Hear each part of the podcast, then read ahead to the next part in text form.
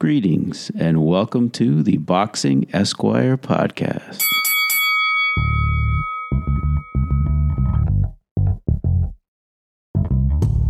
Welcome to another edition of the Boxing Esquire podcast, now presented by The Ring and Ring TV. Very happy to be partnering with my old friend Doug Fischer on his podcast now. A very special guest this week, Hall of Fame promoter Russell Peltz from Philadelphia. We celebrate his nearly 50 years in the business. Uh, we discuss his very successful decade in the 1970s in detail and track how the business has changed and evolved in the half century he's been in the business. Uh, Russell talks about his successes and some of his regrets and uh, lessons his 50 years in the business have taught him. Uh, it was a great conversation. Um, I know it's a little long, but it's well, well worth it to listen. Um, really hope you enjoy. I want to welcome to the pod to the uh, Boxing Esquire podcast, uh, a legend of boxing in the state of Pennsylvania and the, the city of Philadelphia. 2004 inductee into the International Boxing Hall of Fame, and uh, a member of more boxing and, and sports Hall of Fames than I can count. Uh, one of my favorite promoters in the game, the one and only Russell Peltz. Welcome, Russell, to the podcast. Great to great to be here, Kurt. Looking forward to this. great, great. Well, Russell, uh, I got to say the, the the real reason I, I got you on here is because I know that in uh, a few short months, in September of uh, 2019, you'll be celebrating 50 years as a boxing promoter, which is uh, an unbelievable concept and an accomplishment. But uh, before I get to that, and and, and I want to get to all of that. Uh, um, I know you're busy prepare, preparing for a few shows coming up in Philadelphia that, that you're co-promoting, so I want to talk about those. Um, on uh, March 15th, you're, you're co promoting with uh, Eddie Hearn. You got a Philly native, uh, Tevin Farmer, defending his IBF crown against uh, unbeaten uh, Jono Carroll. A couple good uh, Philly fighters on the undercard as well. You got Gabe Rosado against a real tough kid, that Maciej uh, Sulecki. And really intriguing all Philly showdown. Um, you got your fighter, a- Avery Sparrow, going up against Hank, tough Hank Lundy veteran contender, and got a bunch of Olympic medalists on the card: Katie Taylor and Daniel uh, two two gold medalists and one silver medalist, uh, John Joe Nevin. Uh, should be an excellent card. Uh, what's uh, want to talk about that for a little bit? Tickets are going well. Um, you know, this is Farmer's first title defense in Philly.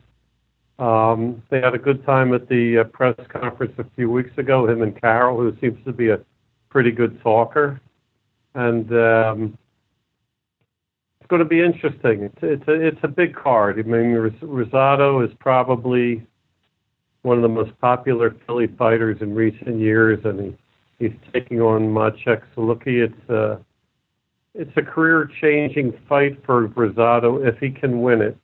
Uh, to me, it'll put him in line for a shot at the middleweight title, and that could even be against Canelo or the winner of Canelo Jacobs.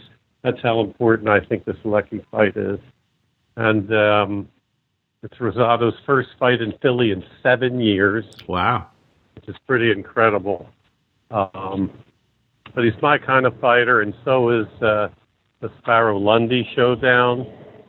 Um, maybe it's a changing of the guard. Maybe Sparrow's biting off more than he can chew because he is a junior lightweight at best, but they're fighting at 135.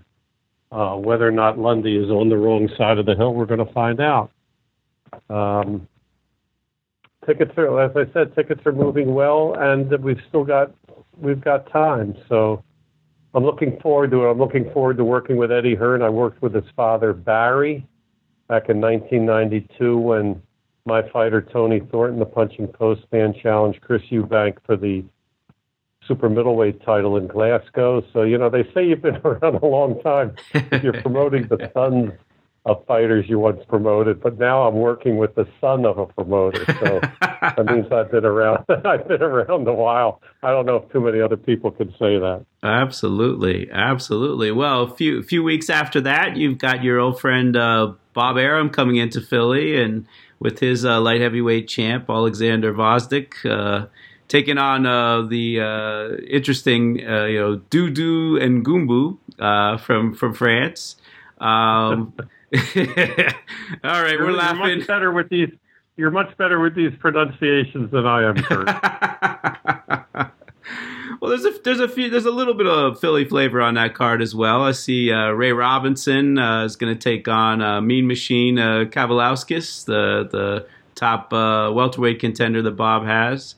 Um, and there's also uh, kid uh, Sonny Conto, local local heavyweight, who just uh, debuted on uh, Michelle Rosado's uh, Raging Babe Promotions card, the the, the Philly special card uh, a week ago. So, um, so there's definitely some things going on in, on in Philly. Um, maybe talk a little bit too about about the Philly special card. I know you helped your your protege Michelle Rosado out with that card.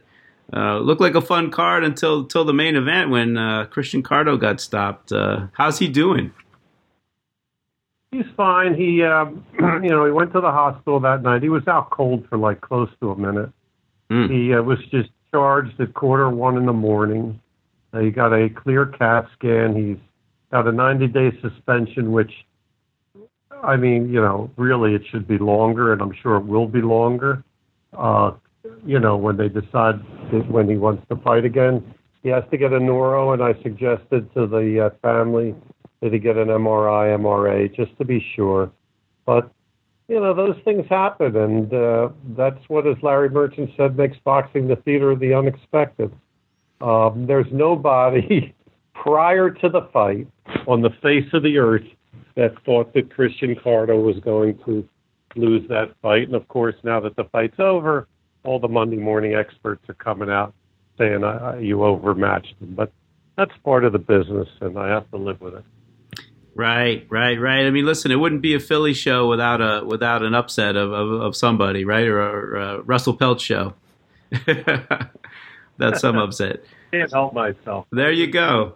the largest crowd in the history of the uh, 2300 arena was certainly the largest gross gate I wouldn't be surprised if the gate approached a hundred thousand dollars for a small club show, which is pretty incredible. The job that Michelle Rosado did, and uh, and Sonny Conto turned pro, and he's coming back um, on the March 30th show. I mean, you've got an Italian heavyweight from South Philadelphia, so I don't think he gets more attractive than that, and one that can fight a little bit, and one that would probably like to fight on every show.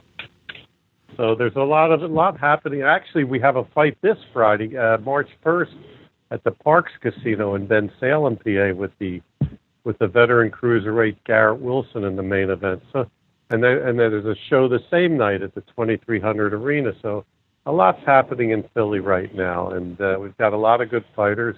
The only thing is, you really don't know how good they are until they start fighting each other or fighting better opposition. So you know, the first step toward that will probably be the Lundy fight with Sparrow.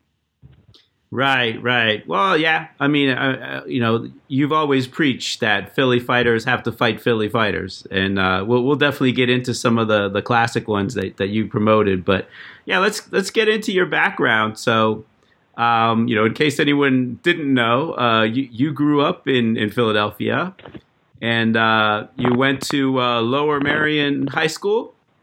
Um, I've been... Kobe Bryant went to my high school. I didn't go to his. I was going to say, I'm going to venture to say you're maybe the third most famous graduate from uh, Lower Merion, uh, with Kobe and maybe Secretary of State Alexander Haig kind of uh, edging well, you out.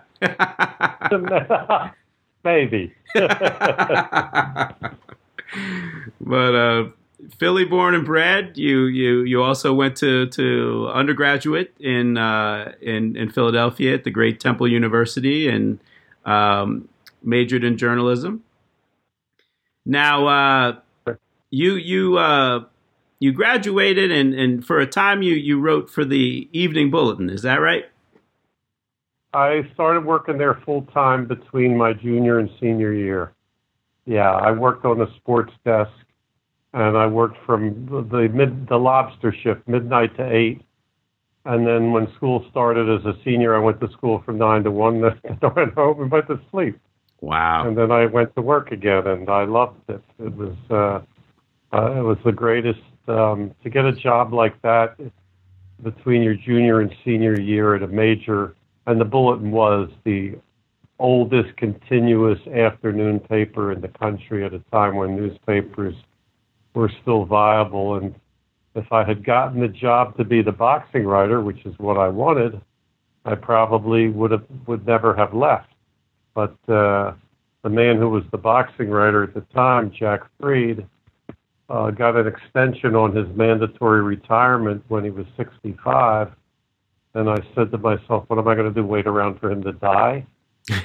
so, um, you know, when you're working the night shift uh, and, and deadline is 6 a.m. and you go in at midnight, you still have a lot of free time between editing stories and doing layout and makeup. And, and I'd go into what they called the morgue, which is the bulletin library, where they had every, store, every single story, every single photo that ever appeared in the history of the bulletin. So I would I would go in there and look up the old boxing stories, mainly the ones from the Blue Horizon, and see what night of the week who was the. I would make this list, uh, like from 1961 to 64 when the Blue Horizon first hosted boxing, and so I'd make this list of the dates, the nights of the week, who fought, what was the gross, what was the net, and uh, I just studied and studied because you've got to know the history of this business in my opinion, in order to really do it right. And, uh,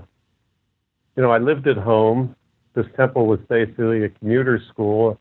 And I had also gotten paid because I was a sports editor, the city editor, the makeup editor at different times at the Temple News, which was a daily newspaper.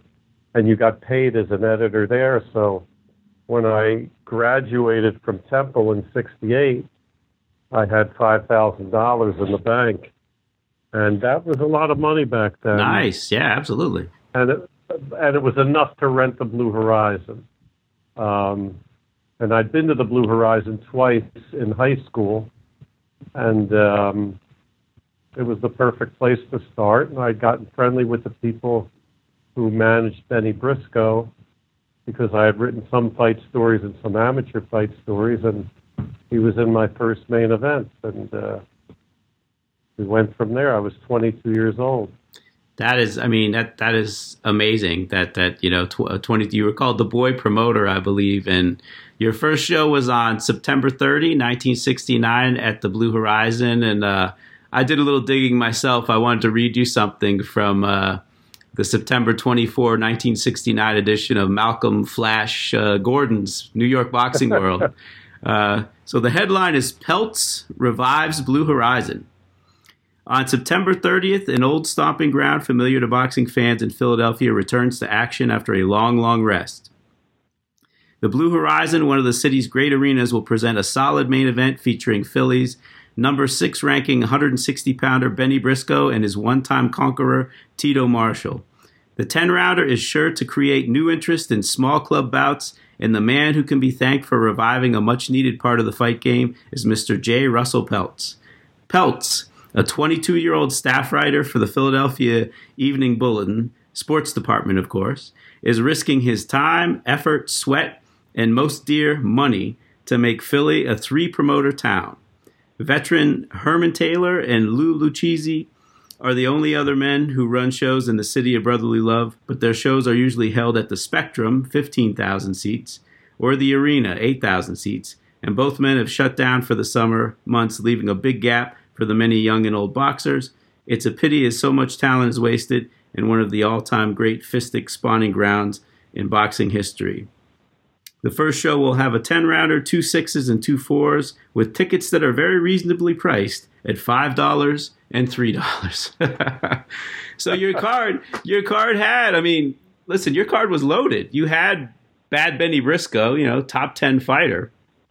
Um, and also you had, uh, a man who was uh, uh, uh, the 1968 U.S. Olympic Trials finalist, and a man who would eventually hand Marvin Hagler's first professional loss.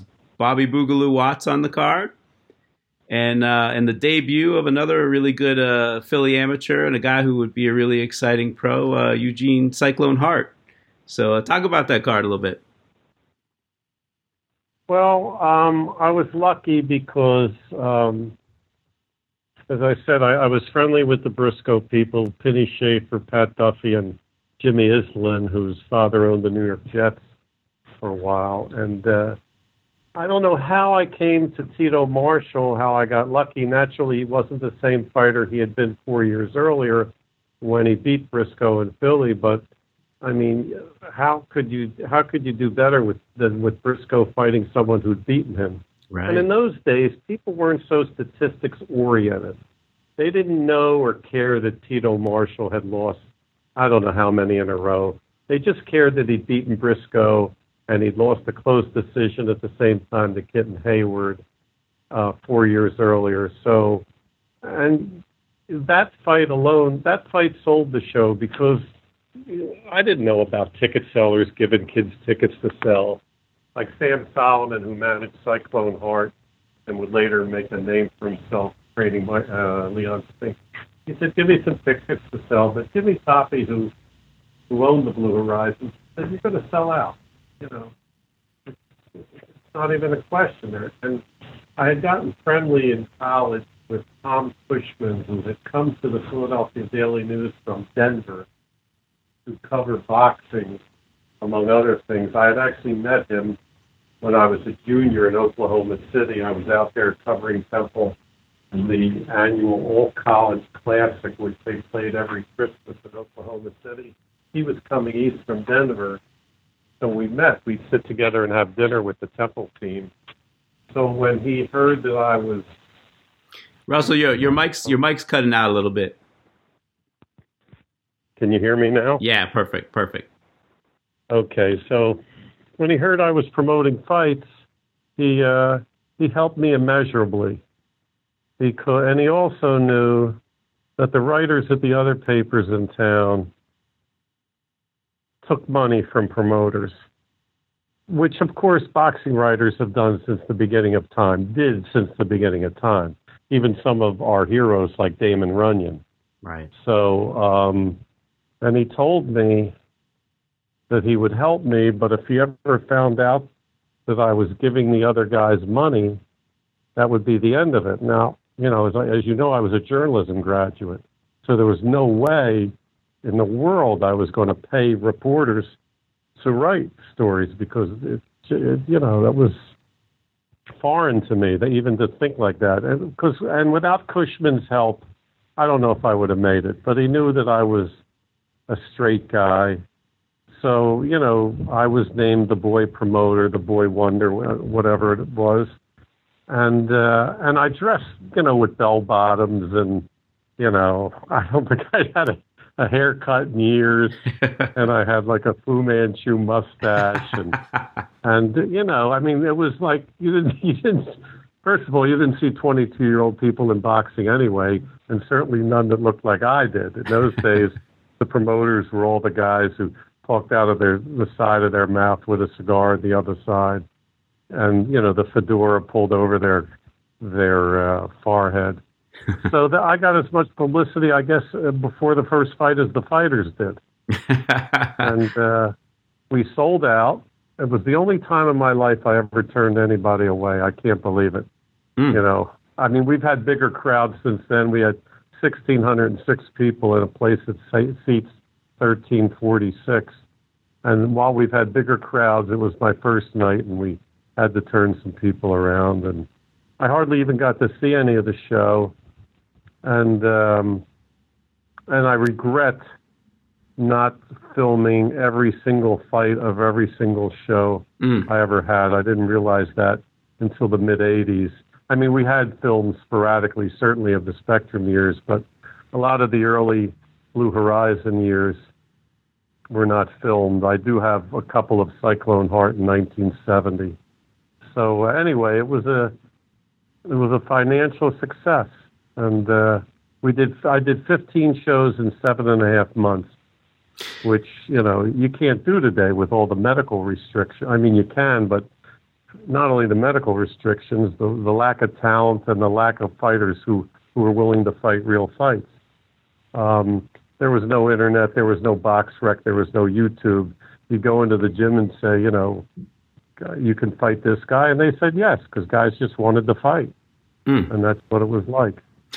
Yeah, it's interesting too. You know, you, you say there was, you know, just to put things, you know, in, in, perspective back then. Know, with no with no internet, I mean, you're out there putting up posters, you're you're selling tickets out of your car. You know, you're you're relying on the newspapers and the radio and, and, and guys like Flash Gordon to kind of spread the word. And like you said, go going to the gyms. You know, most importantly, getting the the fighters and, and their people excited and buying tickets. So um, it's interesting. The the one thing too, I, I just was listening to a, a, recent interview with Bob Arum, and he was talking about how um, in the early '60s, you know, Senator uh, Kefauver had the had the hearings investigating uh, organized crime in boxing, and that uh, that some of the networks dropped out of boxing at that point in time.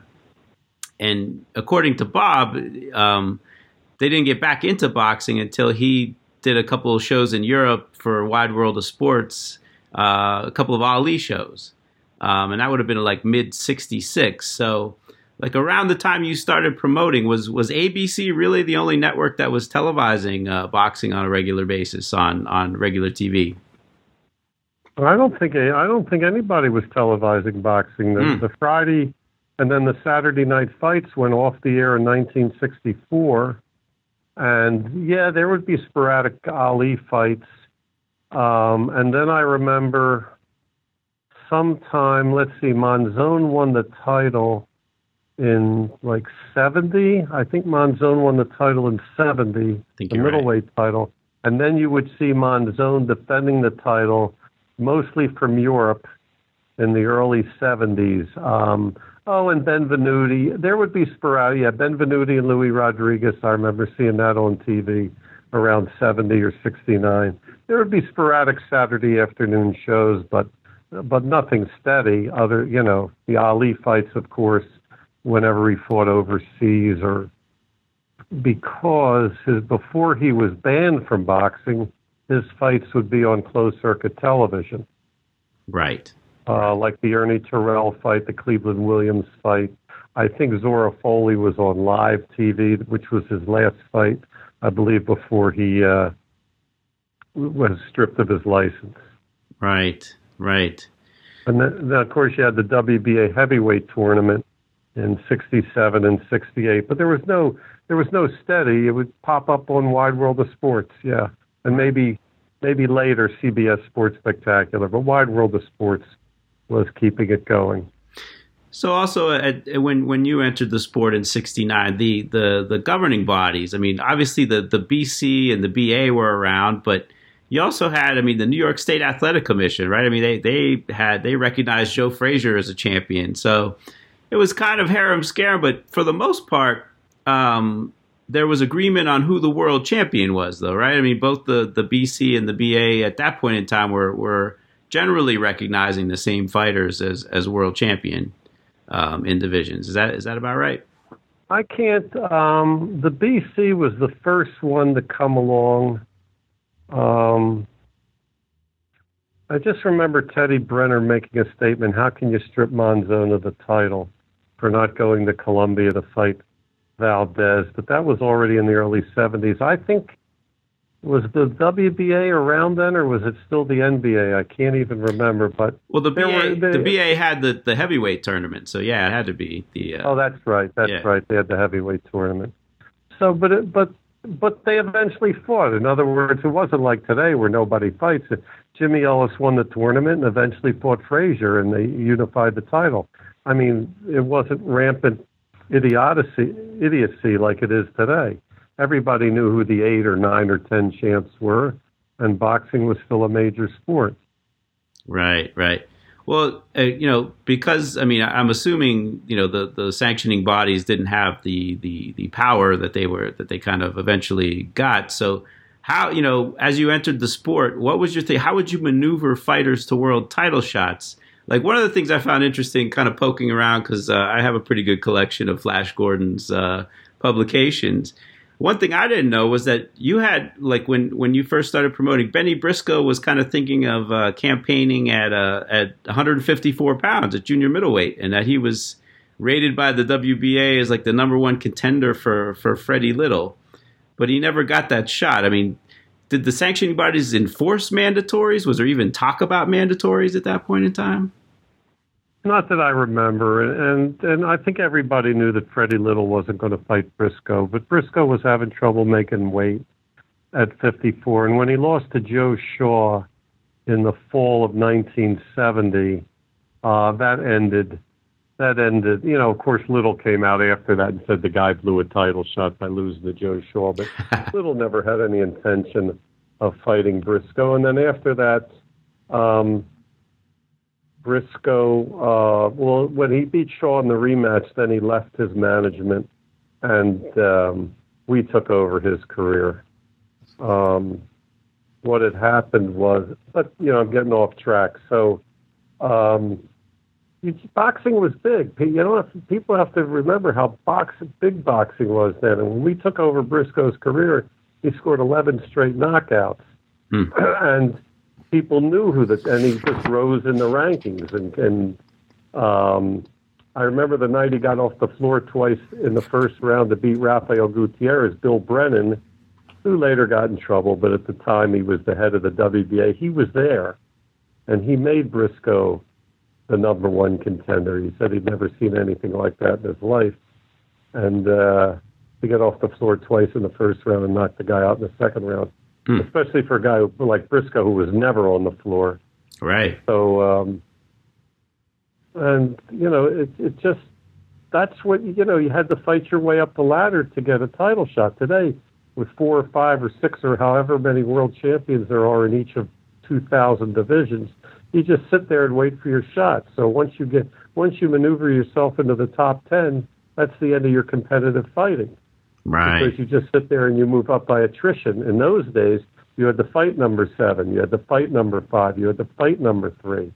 And and guys wanted to do that and people came out and paid good money to see those fights and that's how um I wouldn't know how to maneuver in those days. You just you figured that things were going to be right, and Monzon was the kind of guy that would. Benvenuti, forget it, because Briscoe had hurt, beat him up in training camp. We knew that wasn't going to happen. So when Benvenuti lost the title to Monzon, that was the greatest thing that ever happened to us because Monzon was a fighting champion and he would fight anybody. He didn't care.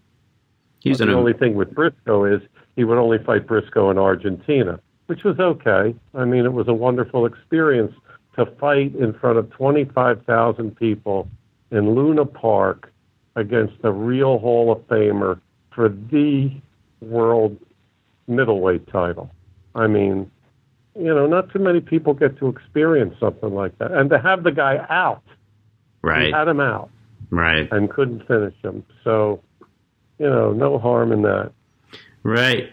Well, you know, you've been in the business for so long, Russell, and you know, I, would I'd love to go through like every single year of your career and talk about fights, because but we'd be here for like a week. I mean, but um, if you don't mind, there, there's one particular decade uh, that I, that I really wanted to kind of go through year by year because it was just just so many amazing things happened for you. It was the 1970s. Um, so 69 you know you did a bunch of shows and it, you know even though you started september 30th i think you ended up squeezing in like five shows and you had guys like leotis martin and jimmy young and and willie the worm monroe as well as briscoe on those cards but 1970 at least this is according to BoxRec it may not be completely accurate but you promoted 17 shows in 1970 all but one were at the Blue Horizon. You had one at the Philadelphia Arena uh, with uh, Briscoe and, and, and Harold Richardson. But um, you had uh, Georgie Benton and Sammy Goss and, and, and Bennie Briscoe and and uh, the the one guy I'd really like to talk about in 1970 because you know those the shows at the Blue are small, right? But you, but you're building guys and you know, I think people forget Cyclone Hart started off his career with like what 19 straight KOs. Uh, you know, talk about building building his career early on. Well, he fought on the in those days. You promoted. You didn't promote in the summer uh, because you needed a big, expensive air conditioned building, and uh, which I didn't have the building or the money to do it. So we ran from September 30th to May 18th, 15 shows. Cyclone Hart fought on 10 of them hmm. and scored 10 knockouts. And he was just, he was, Cyclone Hart to this day remains, in my opinion, the, the best one punch left hooker I ever saw in person. Hmm. I mean, it was just a devastating punch. And um, I like his eighth, seventh or eighth fight. He was headlining. He knocked out Vernon Mason, who was a little bit smaller. I, I admit it, but he was a veteran fighter out of Baltimore. Maybe he had, I don't know, 15 or 20 fights at the time when Hart knocked him out. Maybe a split second after the bell. But it was just guys were coming to fight, and it didn't matter what their records were. He was just knocking them out, and that's what people listen. I love Pernell Whitaker, and I could enjoy watching Pernell Whitaker fight, but I don't want to see a show of seven Pernell Whitaker fights, and nobody else does. People want to see people getting clocked. That's what it's all about, and it's you know and Cyclone Hart was clocking people, and of course, so was Willie the Worm Monroe. They were like on a they were like on a collision course to see who could score the most knockouts in a row. And there was one or two times he would fight for someone else, but through the, his fight with Kitten, when he fought Kitten Hayward in um, in uh, May that was seventy one. Seventy one, right? Yeah, we sold out the arena and um, you know, I don't think Kitten Hayward took him too seriously, but it was a devastating, just devastating, and 60 second knockout. And um, and then I lost Cyclone Hart. I didn't, you know, I thought I thought people's word was good. You know, you shake a guy's hand. I, I and I still feel that way. Right. But Herman Taylor, who who I consider to be the greatest promoter who ever lived. Hmm. Um, because he did it at a time when you had to sell tickets, not when you had a relationship with a TV executive that would foot the bill. And her, I think there's still more, certainly more undisputed champs in Canastota who fought for Herman Taylor than who fought for any other promoter. I don't even think it's close. I mean, he did Dempsey Tunney, he did Marciano Walcott, he did Joe Louis DeRazio, Ike Williams against um, Bob Montgomery, he had Benny Leonard Luth. I mean, he was the man. So anyway, he came along and he put his arm around Sam Solomon and you know, they went back and all of a sudden I had to start fighting tooth and nail to get Cyclone Hart back. Hmm. So I got an early lesson in what the business was like. Wait a second. And uh but uh, you know, you persevered because it was a 24 24 7 job and I was a kid, and I loved it, and I had the energy, and uh, and I still had Briscoe. So let let me tell you how I made it was. Briscoe had fought for me in, in the first fight that we talked about, Tito Marshall, which was September of '69. So, what happened? I learned later when he got ready for the rematch with Joe Shaw one of his friends, you know, Willie uh, Bouie Fisher, who trained Hopkins. He had a brother named Willie Fisher, who was like Briscoe's best friend. He didn't like the way Briscoe was fighting at the time. He was up with Joe Fariello in the uh, Catskills, and you know, Fariello's not around today to tell his side of the story, but Willie Fisher went over to Briscoe's house one day, and he called Fariello on the phone and he had Benny pick up the other phone. This was before Benny was getting ready to go to camp for the second Joe Shaw fight. And Willie Fisher was asking Fariello, you know, what are you going to do? What are you going to do different this time? And Fariello said, and now remember, Briscoe's listening in on the other line. Fariello doesn't know this. And Fariello says, there's nothing you can really teach Benny. You just wind him up and send him out there.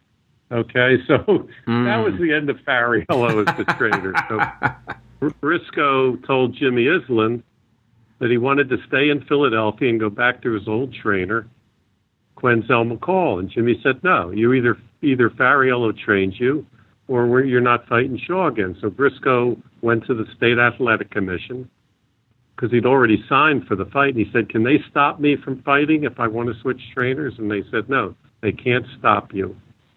So Briscoe went and fought Joe Shaw with Quenzel McCall in the corner, and he stopped him. So that was like in March of 70. So sometime that summer, like in June of 70, this was the end of my first year. Um, I was standing outside a ticket agency in, in, in Center City, and a guy named Jack Puggy. Here's a name for a fight guy, Jack Puggy. He'd been around since the 20s, managing fighters, and he was Herman Taylor's matchmaker. And he see, and I, I saw him outside Sherry's ticket office downtown. He said, "You know what? I just got an offer to buy Benny Briscoe's contract." He said, "But what do I need a fighter for at my age?" I guess Puggy was in his late 60s. I don't know when I look back on it, I think maybe he was 90, but he was probably only in the 60s. I don't, I don't need any fighters at this stage in my life. So I said, check. I didn't act. I said, what, how much? The, he said they want me to pay him 2,500 for Briscoe's contract. Now remember, this is 1970. Okay? Right, right. So I just I listened to him and I said, okay, Jack, I got to take off. So I drove to my house, to my apartment. And I called my brother-in-law, who was an accountant and I said, his name was Arnold Weiss. Uh, and I said, Arnold, Briscoe's contract is for sale for 2500 I said, why don't you buy his contract and we'll have control because Cyclone Hart, Boogaloo Watts, and Willie the Worm are all coming up. And one day they're all going to have to fight Briscoe. And whoever controls Briscoe is going to control all those big fights. Mm. So that's how we made the deal. I went to New York and met Iselin. In a, first time I was ever in a Palm restaurant in my life. I'll never forget it. He ordered a string bean and onion salad, which normally I would never order, but I was a kid, so I, I got it anyway. I got the same thing. He said there was an extra 800 that Briscoe had owed them, which I knew ahead of time. So I gave him the check for 3300 He ran into the kitchen. There were no cell phones in those days and called Fariello. They were so happy, never even thinking me that Briscoe would turn into the attraction that he turned out to be. We were, I was doing it to control those big fights. So, um, and then Briscoe scored 11 knockouts in a row, and he was packing people in, and uh, that really gave me uh, control of the city because. And then there was a, a race for a while to see who would get the shot at Monzon first, Hart Taylor was pushing Hart because Taylor had a connection with Teddy Brenner in the garden. And of course, Teddy was Teddy. He had connections all over the world. I was friendly with Dewey Fragetta, who was the main international booking agent in those days and who had ties to Monzon. And uh, then that, that fall of 71, Hart fought Denny Moyer at the Spectrum and fell out of the ring and banged his head. Um, and was suspended for a while, came back and got stopped by Nate Collins, leaving Briscoe all alone at the top. Although we did have that that stumble against Luis Vinales in Scranton, but um, you know that's how that's how. Um, I mean, how old was I in '72? I was 25. So, you know, when you look back on it, Kurt, you think, Jesus, I was 25 dealing with these people. You know, the, you know, I remember meeting Tito Lectoure in, in Philly. He came to he came to see Cyclone Hart fight Matt Donovan in February of '72, and he looked at the crowd, which was, you know, at least 50% black in the arena. I think Richie Kates fought Roger Rouse on the card, and he said, "I will never let Monzon fight here ever." oh man. So, um, well, that's crazy. You know, it, uh, those were great years, just great years. Being being involved with Benny and George Benton. I mean, God, I used to watch these kids, these guys fight when I was in high school. Right. And now they were fighting for, and now they were fighting for me. We had so much talent around then. Oh, abs- and, and absolutely. Was, and and there was no, I don't want to fight him. I don't. Want, I never recall guys saying, "I don't want to fight this guy. I don't want to fight that guy." Well, let me let me uh, let me ask you about a few fights in particular. Um, uh, going, you know, back to, to seventy one. I was just reading in, in flashes a uh, thing about um, Benny Briscoe versus Tom the Bomb Bethea. Now, this is a fight I never I'd never heard of, but supposedly this was like an unbelievable war. Uh, what what do you remember from uh, the Briscoe Bethea fight? First of all, Flash Gordon was the best. He sold programs at all my early fights. I have every single one of them. I mean, in addition to his weekly publication, he right. would always come to Philly and sell programs. He was, and they're they're collector's items. But what happened was, uh, of course, you know, Bethea had knocked out Nino Benvenuti in a non-title fight, Right. and then he lost to Benvenuti in Yugoslavia for the title. And then he had lost to Ralph Palladin in Scranton, but it didn't matter. He was still Tom the Bomb Bethea. That's why people weren't into the statistics. They, they knew it was a fight, and they knew style-wise it was a fight. So I, went, I made the deal with Gil Clancy.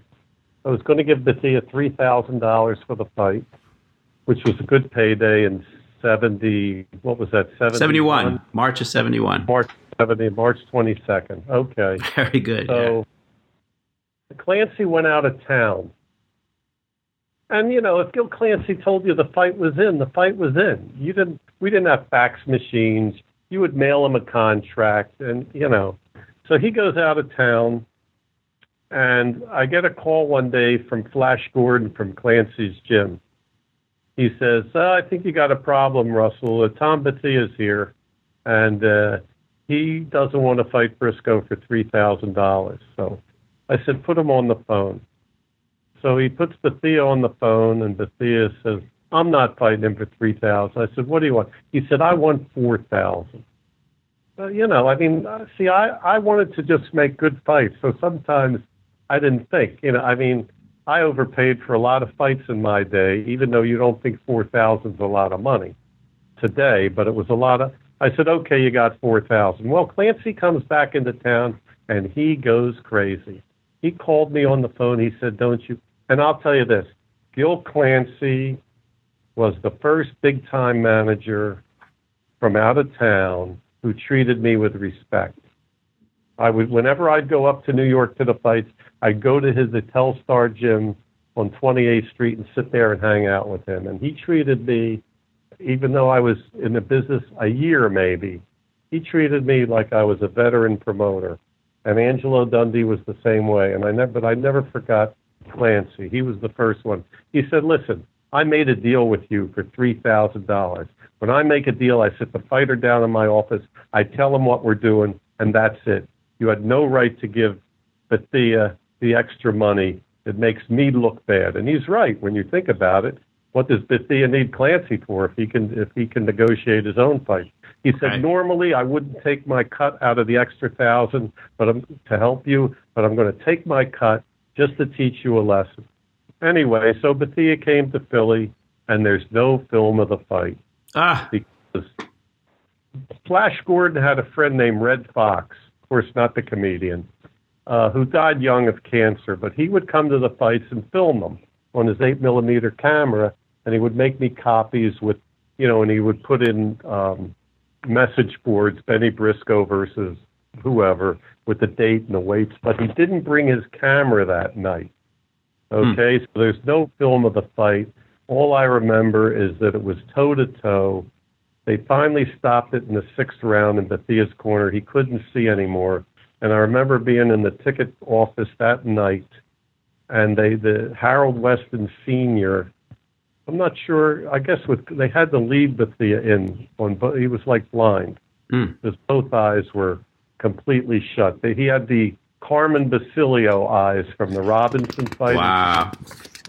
both eyes, and uh, and he stood toe to toe with Briscoe. And it's just a shame there's no film of it. And um, I thought I could save money at the arena that night by cutting down out the balcony and just selling like the 5,500 seats downstairs. But there was such a rush to get tickets that we had to open the balcony at the last minute and sold like those tickets you get at Raffles. So uh, again, I don't know how much money the ticket takers ripped me off for that night, but I'm sure they made more money than I did. You know, wow. so um, that was my first really big successful show at the arena. I mean, I had done Briscoe and Harold Richardson, as you mentioned, a few months earlier, but this was my really first major fight Hmm. at the arena. I think we did about 5,000 people, something like that. That's awesome. Hart was on the show. Augie Pantellas was on the show.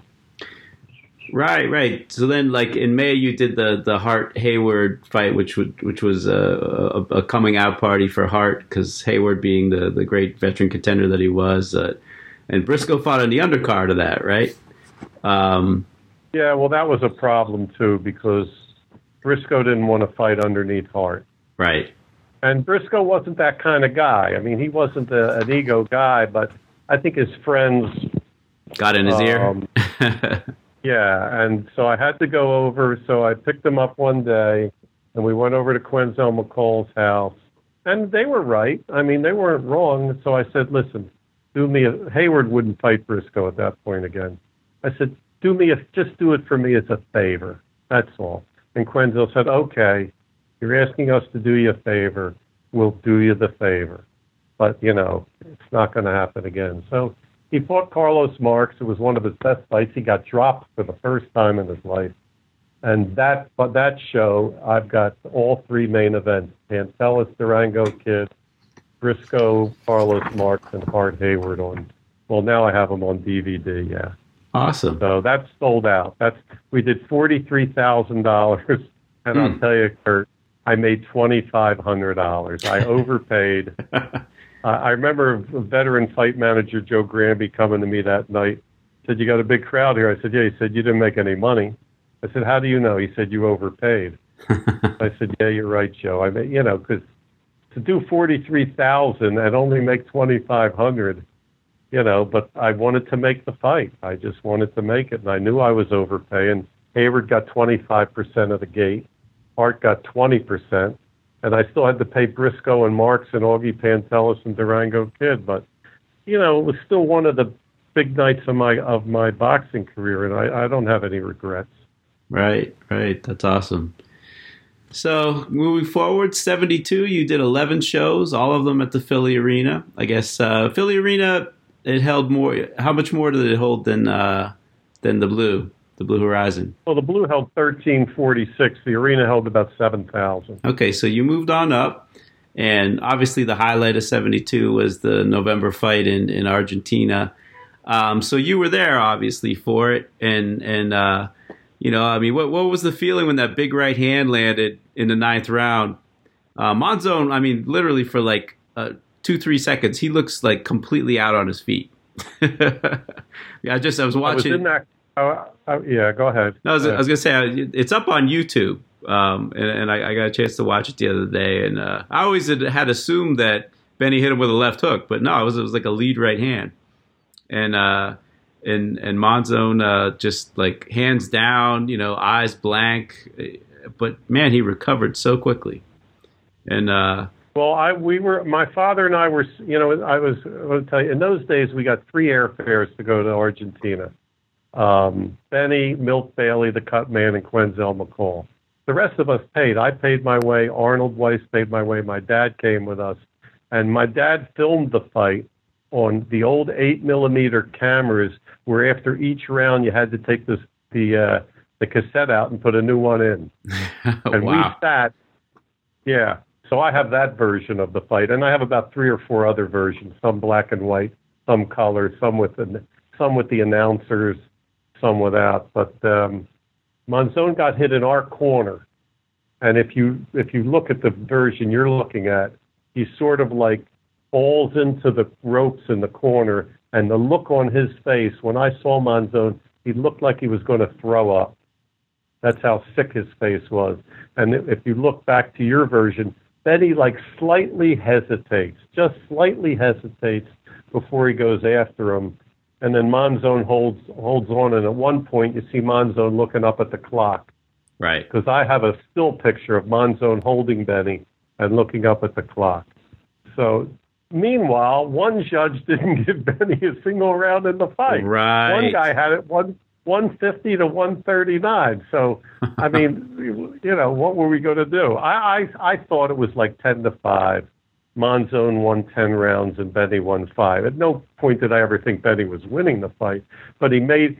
See, that fight to me showed how good Monzon really was because Benny was on his ass every second of every round, and he made Monzon really fight. And for Benny, who was in incredible shape, to be able to push Monzon 15 rounds and Monzon still be able to control the fight, even though he got hit plenty, I mean, oh, Benny was popping him with that jab, and of course they warned Benny a half a dozen times for body punching. You know, right. you're not allowed to hit Monzon in the body, but you know that to me showed Monzon's greatness in that fight. Absolutely, absolutely. Well, moving uh, on to '73, you uh, took over as director of boxing at the Spectrum. Um, you did 16 shows in, in 1973. But uh, tell me about how it came about that you became director of boxing at the Spectrum. Well, there was a lot of press in the paper about the Monzon fight. I offered Monzon 150,000 to come to Philly to fight a rematch, of course, which he wasn't going to do. But um, I got a call one day from a guy named Steve Greenberg at the Spectrum. I guess, let's see, Monzon was November 72, so it had to be right after that fight to come down and talk to him and Lou Scheinfeld, who was the president, about starting Monday night fights at the Spectrum. And I went down there and I met with them.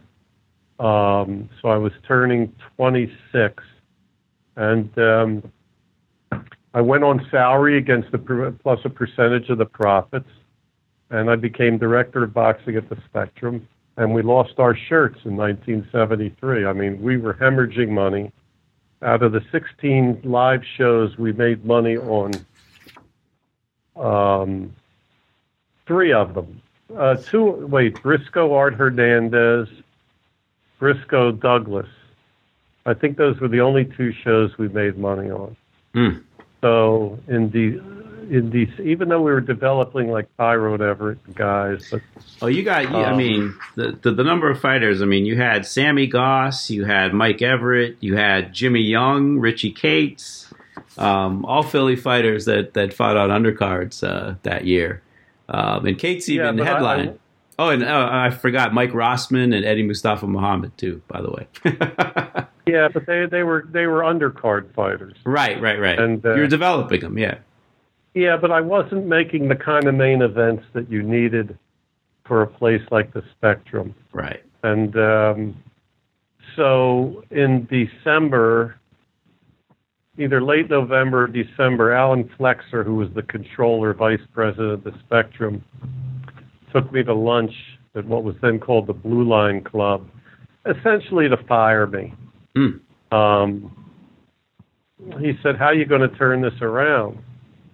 I said, I can do this. I can get the Philly guys to fight each other, and that'll turn the spectrum, that'll turn the program around. So he said, Okay, let's, you know, show me. So I went to all the gyms in Philly and I posted um, uh, notices on all the in all the gyms that there was going to be a meeting at Joe Frazier's gym sometime in mid-December '73, and I wanted all the trainers and managers to go to talk about the future of boxing in Philly. So we had this meeting, and I, I would say about 50 or 60 people were there, and I told them that the Spectrum had the 76ers, they had the Flyers, they had the concerts, they had the ice capades, they had the circus. I said, the spectrum doesn't need us.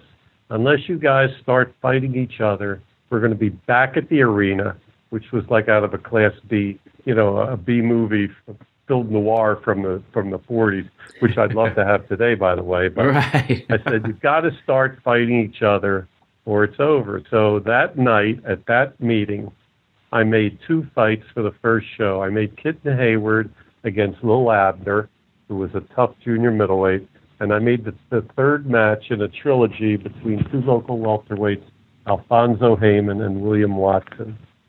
And we we turned we did about four or five thousand people, and we made, must have made I don't know three, four, five thousand dollars, whatever it was. Now, and you also have to remember that Yank Durham had died in around September of '73 after the Frazier Joe Bugner fight in England and Yank was definitely against Philly versus Philly. But Eddie Futch took over, and he knew from his days at the Olympic in LA when Hedgemon Lewis would fight Indian Red Lopez and what they did out there. So he agreed to let Willie the Worm Monroe fight Cyclone Hart on the second show in February of 74. And we did like 10,000 people, and we were on our way. And my per- since we hemorrhaged money in 73, I got no percentage. But 74, 75, 76, 77, 78, especially 78, I was able, well, they raised my salary and I also got uh, my percentage of the profits. And in those years, the Spectrum, the Guard, the Olympic, and the Forum in LA, those were the four major arenas for boxing in the United States. And it was, and, uh, it was just great. It was just great. Yeah, 74. I mean, yeah, you could see it. You mean Hart uh, lost to Willie the Worm in, in, in, February, and then in July you had uh, Boogaloo Watts take on Hart, and he knocked him out in a round. Um, now you had Emil Griffith and, and, and Benny Briscoe. Was that? I mean, I, I have it down here. Was that also in Philly? Emil and, and Benny. Yeah, that was at the Spectrum. Yeah, in October 9th, October 8th, 1974. Right, right. And Emil uh, won a close one over Benny, and and you had uh, Boogaloo fight uh, Willie the Worm uh, in November, and and Watts uh, won that one as well. Um, so heading into 75 i guess you had some momentum and and you had you had uh, more great fights right you i mean briscoe was very busy uh, well actually briscoe fought uh, earlier in the in 74 he fought um, abroad, right? He fought Tony Mundine in Paris in what was an eliminator, right? Um, the greatest night of my boxing life. Is that right?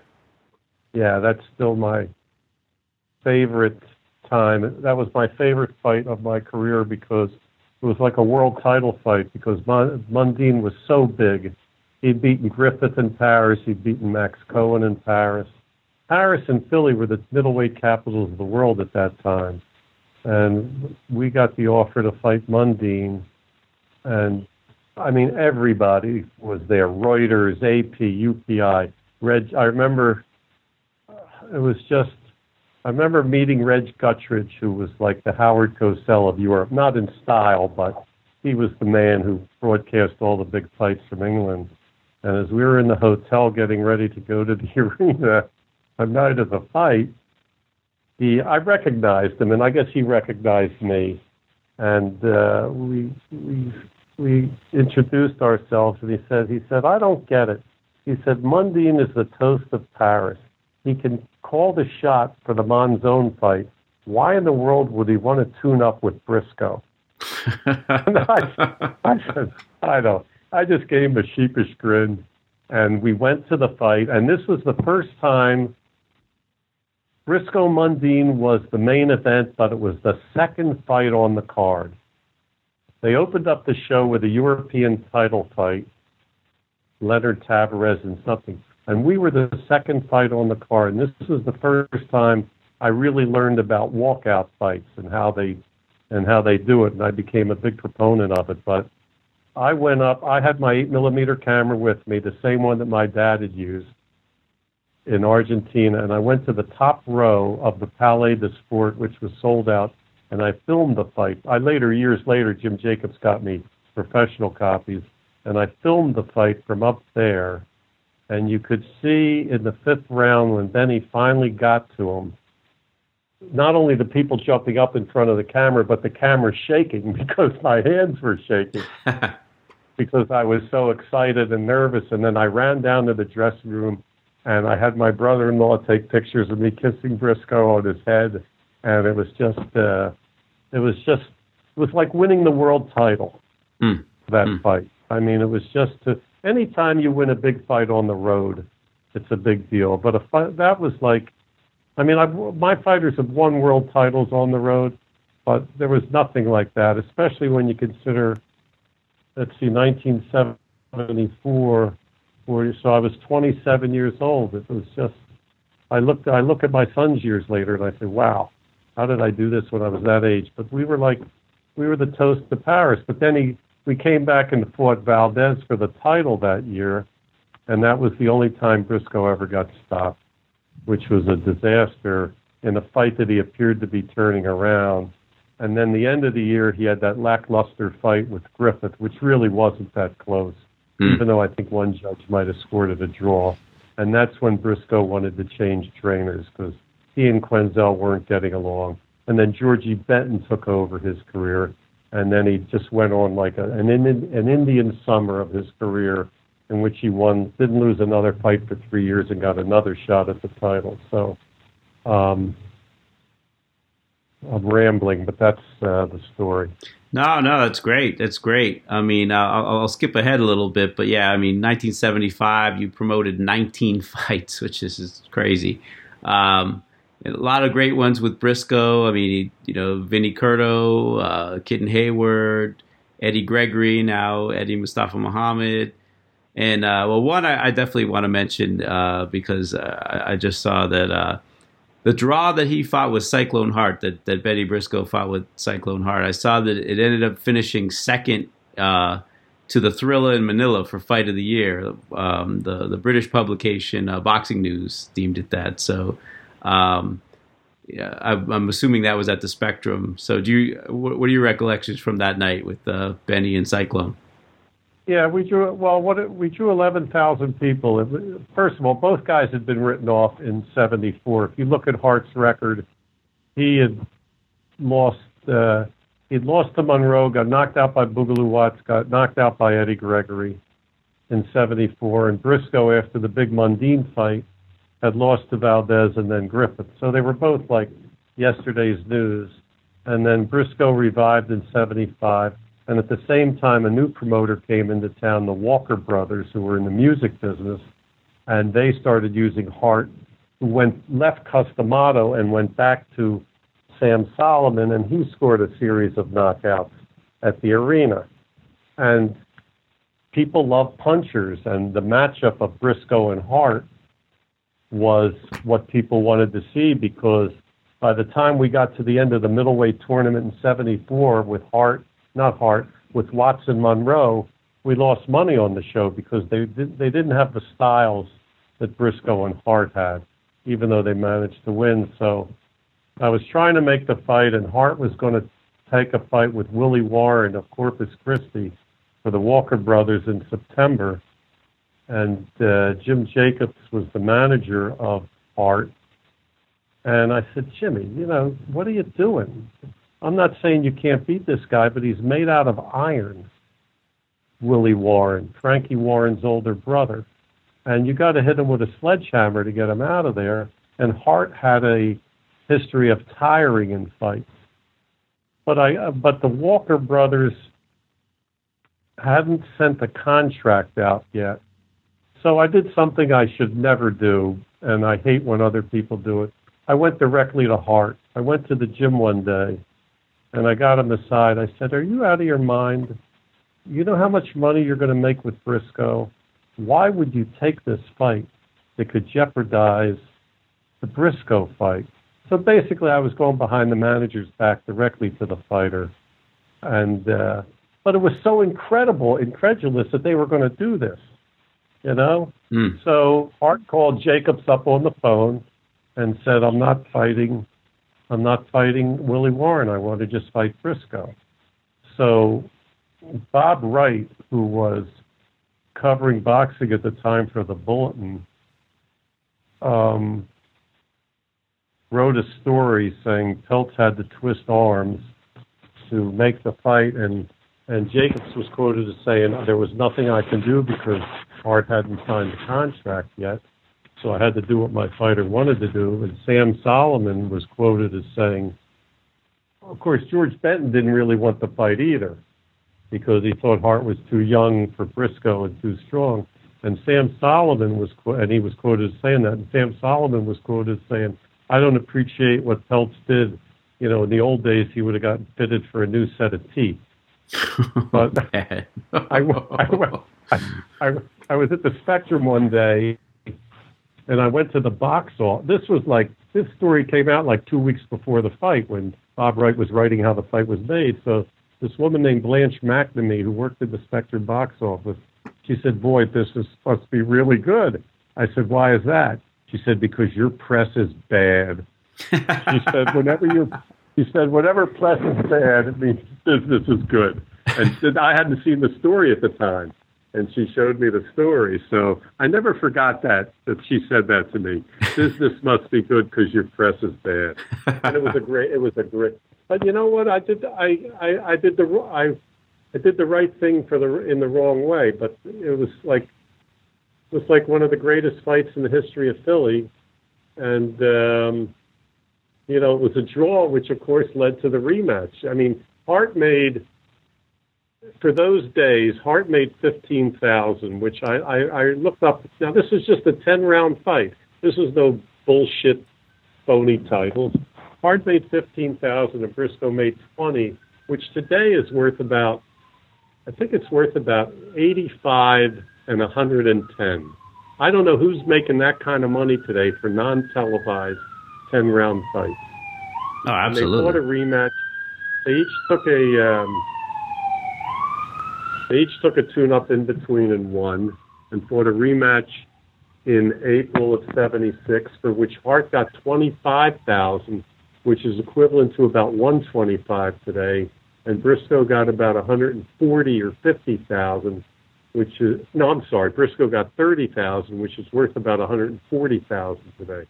Again, for a 10-round fight. Of course, that was a fight where Briscoe knocked him out in the first round. So you know, I wasn't too popular with the Walker brothers, but you know, business was business.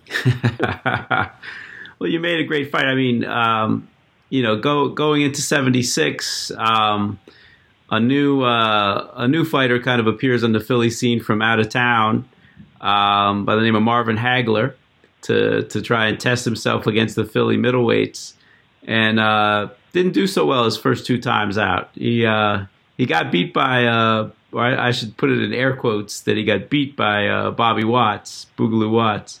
Um, uh, do you think that Watts deserved that decision against Hagler? No, he didn't. No, no he didn't. he uh, listen. He came into town doing poetry. Uh, Hagler did. Oh, is that right? And, uh, yeah. He so you know they quoted him in the papers doing poetry, and the next day after the fight, Stan Hochman opened his story with the following poem. Marvin Hagler, the fighter, the, fight, the fighter from Brockton, came to the Spectrum and barely got socked on. Boogaloo Watts, he did carve, but guess what happened to Marvelous Marv? I mean, it was it was an all. Listen, Boogaloo Watts is a great guy, but he's the only person that believes he actually won that fight. um, I remember screaming at one of the judges, uh, you know, how could you do that? And when on my way back to the dressing room, Alan Flexer, the president, caught up with me. He said, "How could they do that?" And Alan obviously hadn't seen too many fights in his time, but um, and then when Hagler came back in March and fought the guy that Boogaloo Watts had beaten, right, Willie Monroe, we had a snowstorm that day and um, the camera crew didn't make it. The film crew didn't make it. So even even Marvin admitted in the papers the next day he couldn't understand how Watts had beaten Monroe because he admitted that Monroe really beat him.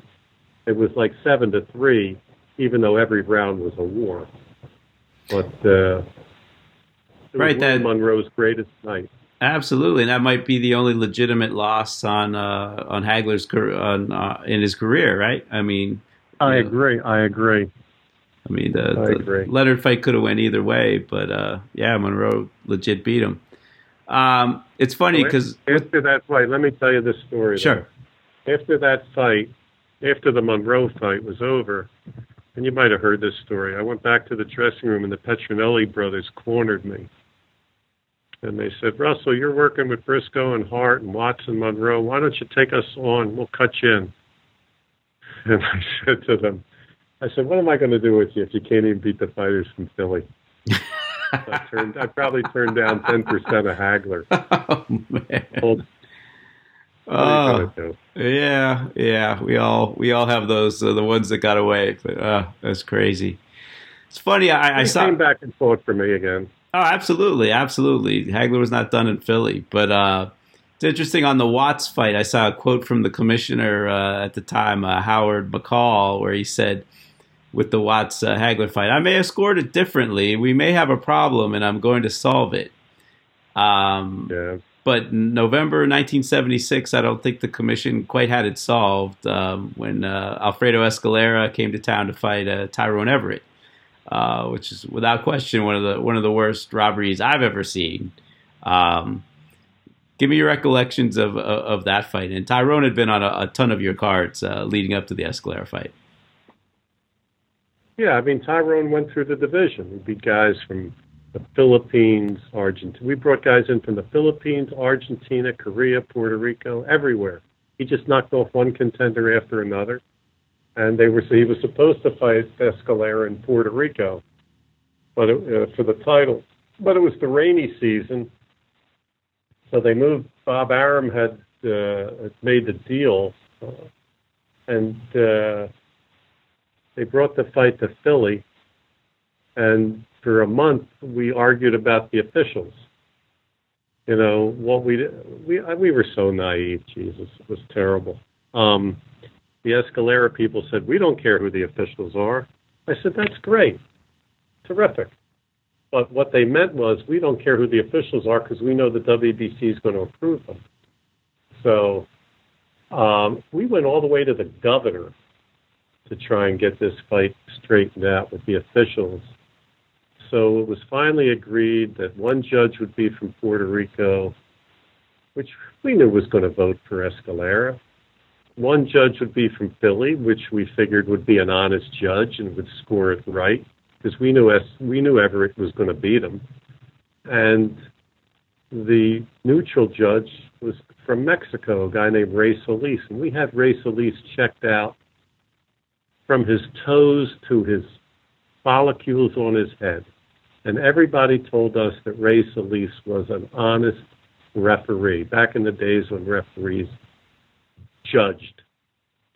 So Howard McCall had not announced who the judge was going to be that night until that night. I remember seeing Tommy Cross, an ex fighter, in that Blue Line restaurant the night of the fight saying, Boy, I sure hope it's me.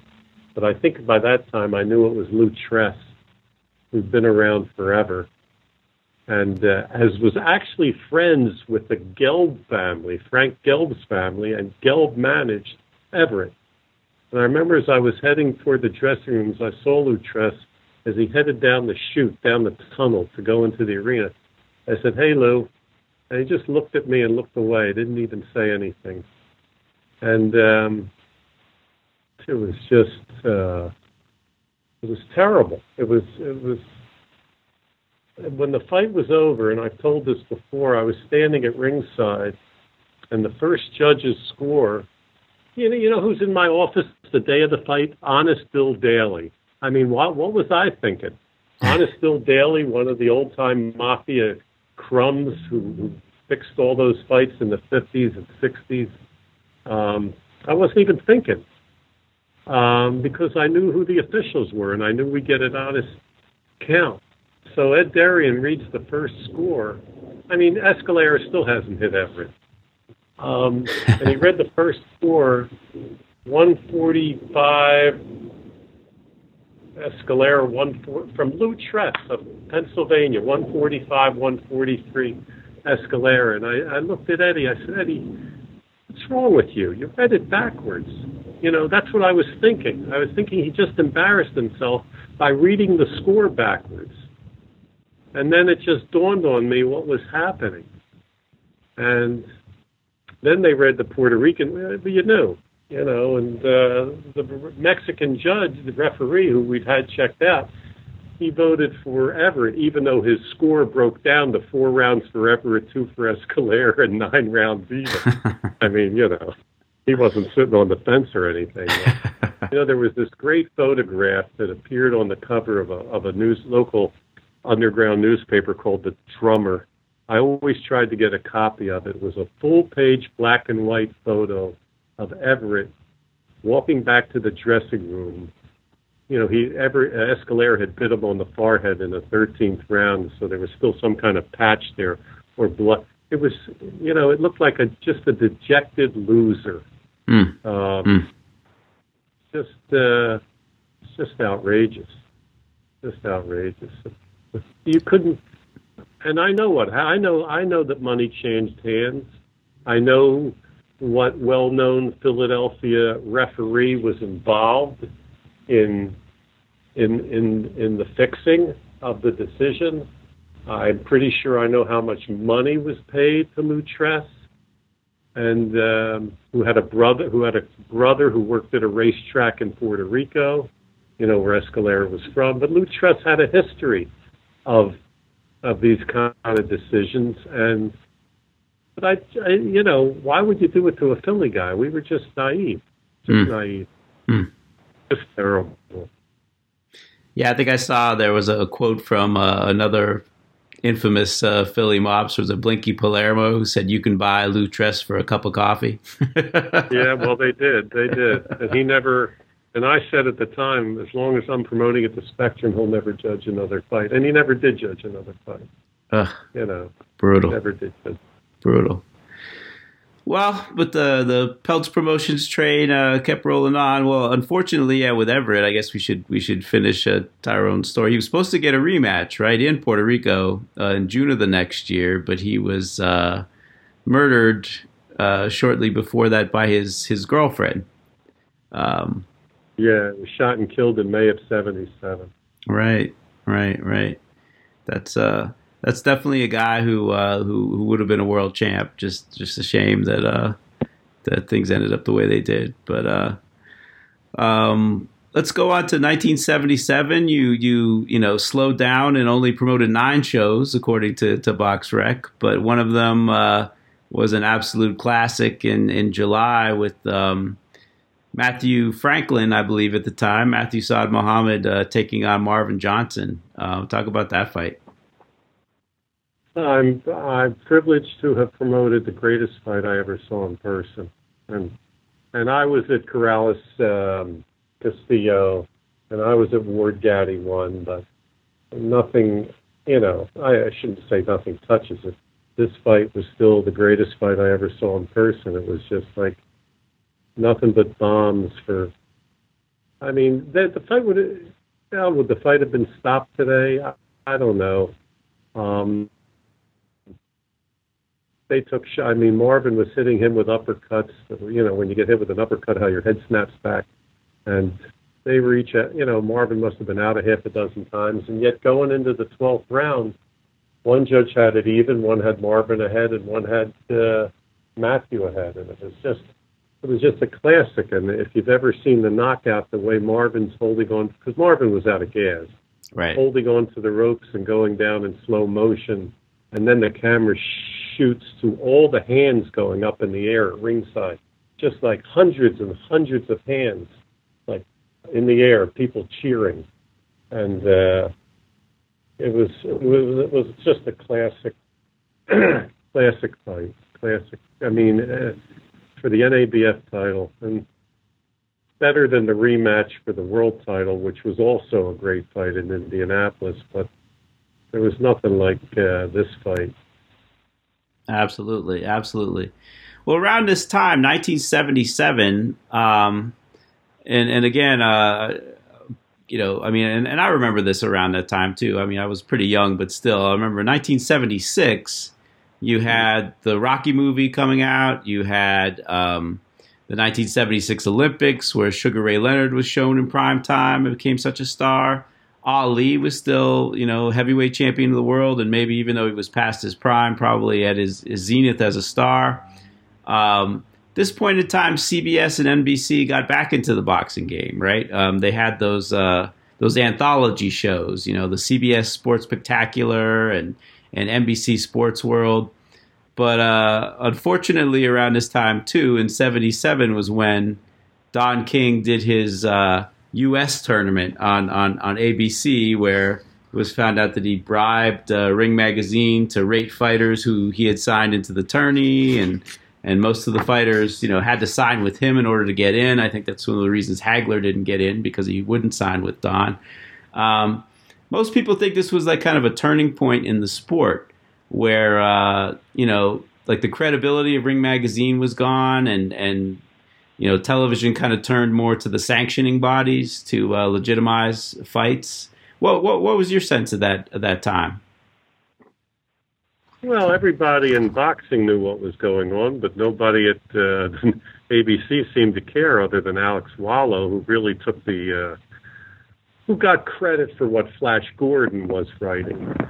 because Right. nobody at ABC was reading what Flash Gordon was writing, but Alex was a boxing fanatic, and he started in the mailroom at uh, ABC, and he was the one who kept reminding, er- telling everybody at ABC what was going on. I mean, it was obvious um, uh, that Ring Magazine was in the bag just on the Hagler thing alone. And uh, actually, Don Elbaum had a better tournament going on independent channels at the same time, but couldn't get the financial backing and went under.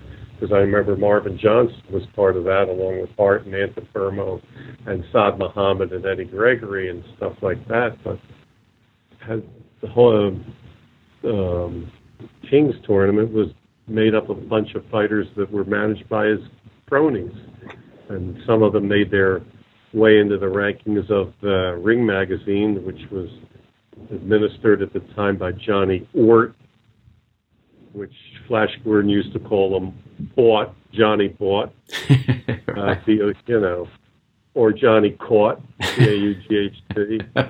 So, um, and it finally fell apart, but it didn't seem to stop uh, stop King's uh, momentum on TV. We did a show with King in '77 on ABC, which was the second fight between Roberto Duran and uh, Edwin Viruet at the Spectrum uh, for the world title, and Right. for the great semifinal, Matthew Franklin against Dynamite Douglas, where Franklin had to get off the floor to win by knockout and controversial. And in those days, you weren't really allowed to advertise on the canvas. So wherever King went, he would have bring he would send this big blue canvas with his logo in the center. And I didn't want to do that. I wanted to have the Spectrum logo get in the center. So the week of the fight, King King King sent the uh, canvas to Philly, and I told the people at the Spectrum what I wanted to do. So we decided to have the canvas sent to JFK Stadium, which was next door at the time. It's now the Wells Fargo Center, and have somebody scribble a signature on there that they received it. And I remember sitting in my office with Rich Giachetti the day before the fight, and he's going, "Where's that canvas? Where's that?" Geez, I don't know, Rich. And well, here's the signature. Where is this from? So they could never find the King canvas, and they wound up putting the uh, Spectrum canvas, and we got it on national television. and when the fight was over, and that was a fight that almost didn't happen because Viruet may have been overweight, and ABC wanted to pull out the day of the fight. But anyway, when the fight was over, and I went into the president's office, and King was sitting there, he said, Peltz, I know you hid that canvas. I know you hid it somewhere. I said, Don, I don't know what you're talking about. So we got some publicity out of that. But uh, I remember going to a meeting the morning of the fight with Howard Cosell and Chet Forte and Alex Wallau, and they wanted to cancel the telecast because they thought that Al Braverman had pulled a quick one by getting Viruet, Viruet on and off the scale really quick. You know, you know, it's amazing that maybe that was a um, maybe that came because of the trouble they had with the King tournament. Maybe they were just fidgety because normally they, that stuff wouldn't bother TV people, but we convinced them to go through with the fight anyway. So That's wild. That is wild. So going into uh, to seventy eight now. Um, I mean, there's a million and one fights I could talk to you about here, but it, you know, Hagler Briscoe. Um, obviously, it was kind of Marvin's. Uh, you know, Marvin had come back and, and actually beaten Monroe and and uh, oh yeah, and he beat Cyclone Hart. Hart. So he was now two and two against Philly middleweights, and this was kind of the uh, the uh, the tiebreaker. He fought Briscoe. Um, both guys were rated in the top ten of the BA, the BC. Huge fight, I believe. Uh, I- I've read that it's the that it drew nearly uh, fifteen thousand, which is uh, the which was the largest indoor crowd for a non non world title fight at the time. in Pennsylvania, in Pennsylvania, In Pennsylvania. Not at the time, still, still, Still okay, okay. still the largest crowd. Yeah, the, Hagler won that fight. Yeah, it was not a great fight. Uh, Briscoe was coming off a big win in Kansas City over Tony Schiavone, but you know, let's see, 1978. So Briscoe was a Briscoe 43. He was 30, he was an old 35. 35 was old then for fighters. Right. And you know, he had at that time probably 80 fights, and uh, he cut Hagler early, and and of course Hagler wasn't going to stand there and trade with Briscoe, and he just outboxed him, and he won a 10 round decision, and uh, but Briscoe didn't get hurt, and uh, it was an okay fight, nothing special. Um, but 78 was like the best year ever at the Spectrum. Right. With the fights we made, like Saad Muhammad and Richie Kates. And Which was, it, I encourage anybody to go onto YouTube and check that one out. Amazing, amazing fight. I mean, Saad Muhammad was in just so many great fights, but that one in particular is just, just back and forth, crazy, crazy fight. Yeah, that was that was a very good year. Uh, we finished up with Mike Rossman and Aldo Traversaro for the WBA light heavyweight title. Right. It was just a, a good year for, and it was the only East Coast, and I really take pride in this. It was the only East Coast fight for schoolboy Bobby Chacon. The only time he came east. He fought for me in September and put on one of those best performances by a visiting fighter Mm. when he beat Augie Pantellas at the Spectrum. But it was nice to have done that to, to have Bobby Chacon fight for me. Now, Pantellas is an interesting story. I mean, you know, and I don't know it, so maybe I, you know, I'm just naive. But he was kind of a, a big draw early on when you were, you were promoting in the early '70s. Then there's the six-year layoff. I mean, was he was he uh, did he just take the time off? Was he in the pokey? What happened to Augie Pantellas for six years? No, he wasn't in the pokey, but he got hooked on drugs. Ah, this was the uh, '70s yeah, after all. right. Yeah. Okay. Um, let's see, was it 72?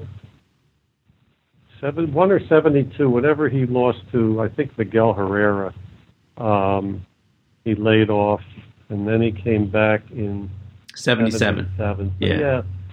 And he was hooked on drugs, and then he found God, and uh, then he came back, and he was the same big attraction. Um, but he'd had a. Uh, we thought we, I thought Bobby Chacon was gone. Mm. We'd seen him. Uh, if you look at Chacon's record at that time, he had struggled. He had lost to Olivares a couple times, and I think even when he beat Olivares, it was nothing special. But who knew that Chacon was going to like? This was even before the Boza Edwards and Bazooka Limon fights, Right. and uh, but he looked like he was all gone, and then we helped revive him. And uh, but it was like one of those perfect nights. Hmm. And I remember hanging out with him afterward with the late Jack Obermayer, and uh, he was such a nice kid, um, such a beautiful fighter. I can't believe that I've read lately that some people question his Hall of Fame credentials. I can't believe people say that. I Mm. mean, of course he's a Hall of Famer. I mean, it's not even a question. But um, so that was a big night. The it was a good year. It was a very good year. We had his uh, Pantellas' fights earlier that year with Isaac Vega and Roman Contreras and uh, Saad Muhammad's fights, the Briscoe Hagler fight. It was a good year. That was the most profitable year uh, of Spectrum Boxing, and it was also the end, really, the beginning of the end of Spectrum Boxing when casinos came in Mm. resort opened that summer in Atlantic City, and we had a monstrous drop off in 1979. Yeah, I see that you went. You promoted ten shows in '78. You you did promote uh, nine shows in in '79, but uh, yeah, you know, especially considering you know how how big '78 was for you. Now, something that was that that's listed. They, they say that your first world champion was Marvin Johnson. So did you sign Mar? Like it seemed like you kind of you you you did these you you did contracts more like on a or if you did contracts, but you you kind of work with these guys on a fight by fight basis. Did you have Marvin under contract? No, my brother-in-law was his manager, and that's how you had to do it in those days. You had to, um, you had to have somebody in control that you could trust. Right. and uh, because I didn't know about promotional contracts back then, and because promoters were promoters back then. Today, promoters are managers. Mm. There are no managers anymore, and right. anybody that thinks there are is fooling themselves. The promoter makes the decision. I'm not, you know, I don't want to say that the managers are rubber stamps, but they're rubber stamps. I mean, come on. You know, you, you think you think the top rank doesn't basically manage everybody, or Golden Boy doesn't manage everybody? I mean, I'm not. They don't take the money. It's not illegal what they're doing, or what I do when I have a fighter under promotional contract. Well, once you sign with a promoter, the promoter, you know, he runs stuff by you, but it's not like back then where managers could like shop their fighters around to the best deal, right? maneuver them from one promoter to another. You're basically stuck today. Not stuck. And listen, they everybody does a good job, but um, so, but back then, promoters made their money by promoting the best fight that would sell the most tickets. It didn't matter whether I had control of Willie the Worm or Tyrone Everett or Sammy Goss. That's these are the fights you wanted to make, and you made them. You couldn't use your own fighters if nobody wanted to see them, because you couldn't make money. Mm. Today, you, you get close with a TV executive, and if he likes you, he'll put on any slop that you that you want to give him. Right. So, and I always say that we don't see the best fighters on television today. We see the fighters with the best records because everybody's so statistics oriented. But remember, during these years at the Spectrum, we had gone back to the Blue Horizon and started developing talent there. So when you say we only did seven fights in a year, yeah, we only did seven fights at the Spectrum. But we were trying to develop talent at the Blue Horizon also. Right. You were you you split your you split your shows right from right. Uh, in in the later seventies, and then and then started uh, promoting at the casinos as well. Um, yeah, the, the eighties were the casinos. Yeah. Right. Right. Well, I guess closing out 79, you know, Briscoe loses to, to David Love, who went on a little streak of, of beating uh, Philly middleweights um, and and Saad Muhammad uh, in in Indianapolis. Now you didn't promote the the fight with Marvin John, the rematch with Johnson and, and Saad Muhammad, right? Yeah, I did. I was co-promoter with Arum and Fred Burns. Fred Burns, right? Okay, okay. So yeah, they don't have that right on BoxRec, but well, yeah. So so Saad wins that, but then Johnson comes back later in the year in New Orleans and and beats uh, Victor Galindez. So you were back in the saddle. Yeah, that was terrific. Um, that was a great win for Marvin. I remember sitting next to Monzon at ringside because you know he was there to support Galindez, and uh, it was just a big win for Marvin. But he couldn't hold on to the title because we were going to get him a, an easy fight against a guy named Mustafa Wasajja from Norway, and he didn't want that. He wanted to fight Saad Muhammad again. Oh no, no, no, no. He wanted to fight Eddie. He wanted to fight Eddie Mustafa. Right. And Eddie Mustafa wouldn't fight him. Hmm. I, I forget. Well, I must have been over money. And Marvin picked up the phone and called Eddie Mustafa because in in in the amateurs they had roomed together, and he convinced Eddie Mustafa fight him. That's the kind of guy Marvin was. Wow. Imagine a fighter today doing that, calling up a tough guy and saying, won't, why won't you fight me? Jesus, that's the way. That's the difference between then and now. And Eddie, and Eddie, oh boy, did Eddie fight a beautiful fight. Yeah, that was brutal. That was brutal what he did to to Marvin. He he just completely gave him a beating that night in in Knoxville in uh, in 1980. That's crazy. Now, uh, it's funny because because Johnson won the title and and and and then lost it to Mustafa Muhammad. But a few years earlier, Mustafa Muhammad had gone into Rahway prison and and lost to James Scott there. Um, was there ever any consideration of, of Marvin taking on Scott?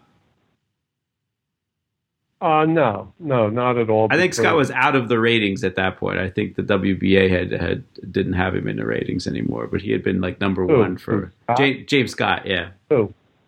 James Scott. That was Scott's first fight. That was his first fight in prison.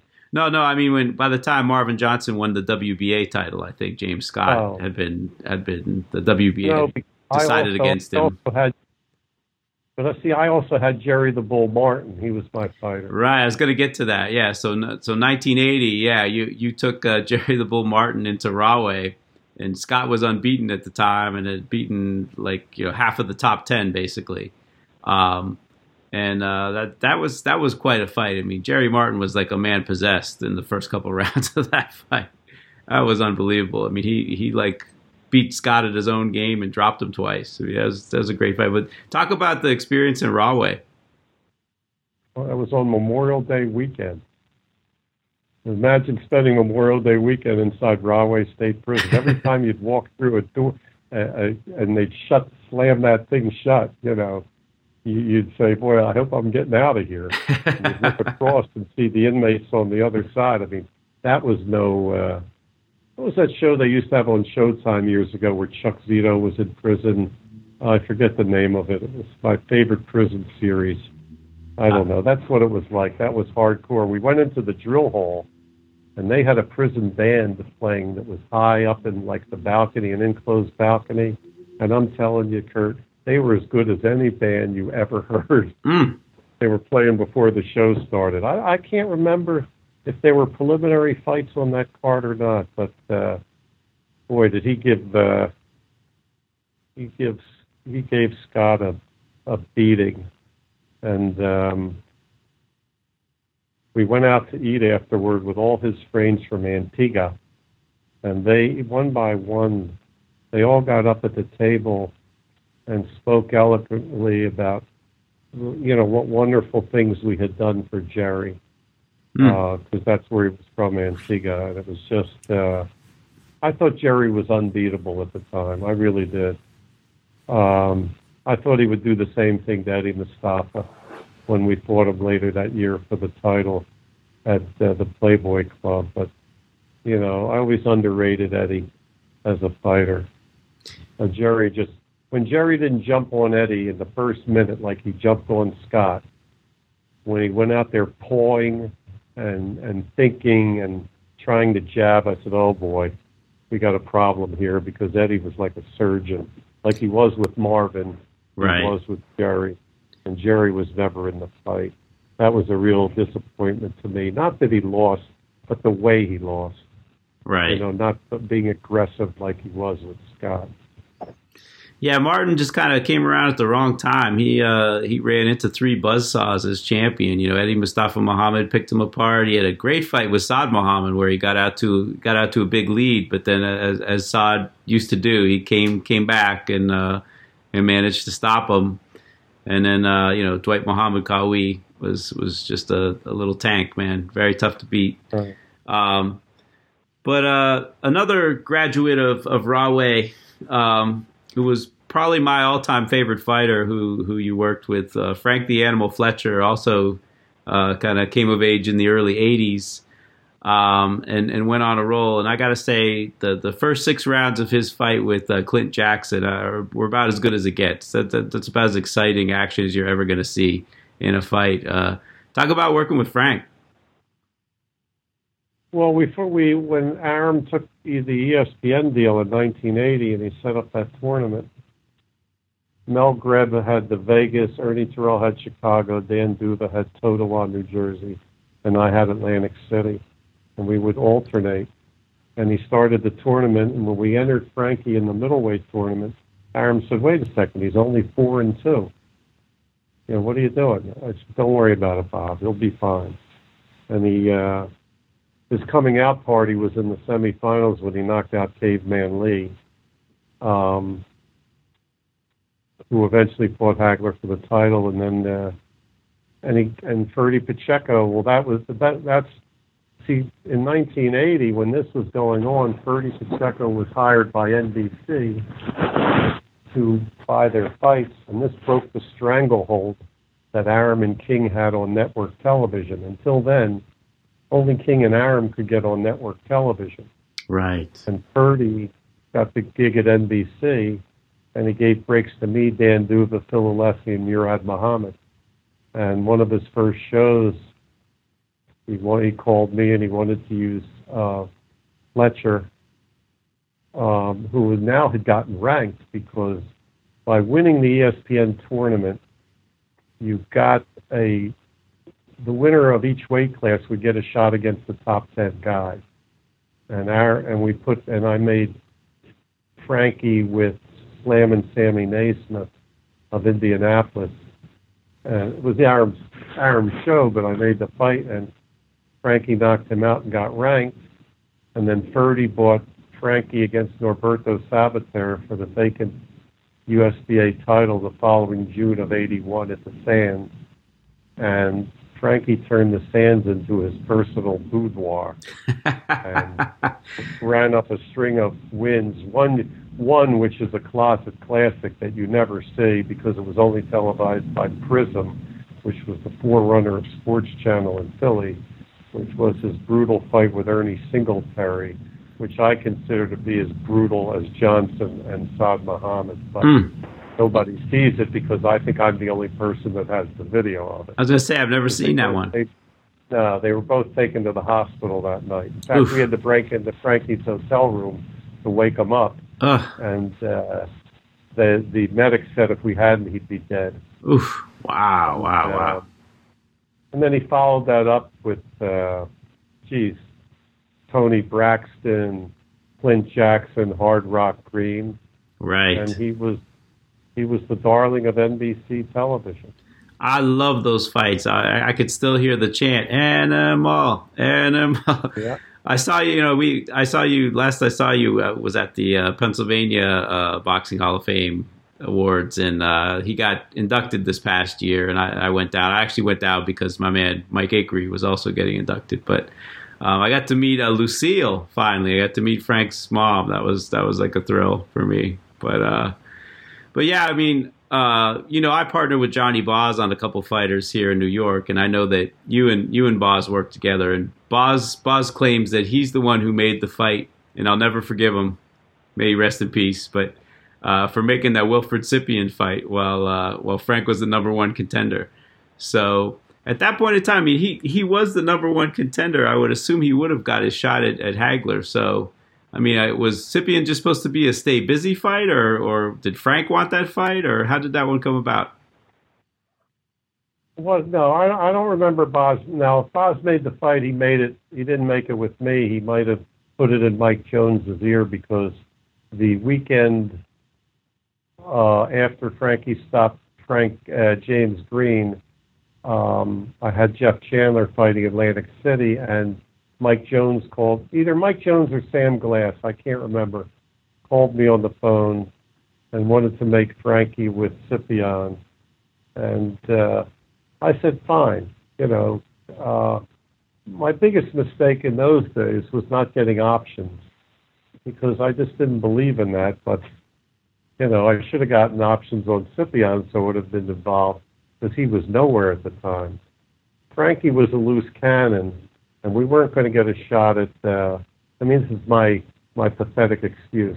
We weren't going to get a shot at Hagler for like six months, and Frankie was making good money. He made like 150 thousand to fight Scypion. Mm. That's a lot of money in 1983. 83, yeah. For a, uh, he was making more money than Jeff Chandler was for a while, mm. and. Mm. Uh, and we figured, you know, we didn't think. I wasn't thinking. Frankie had been beating junior middleweights.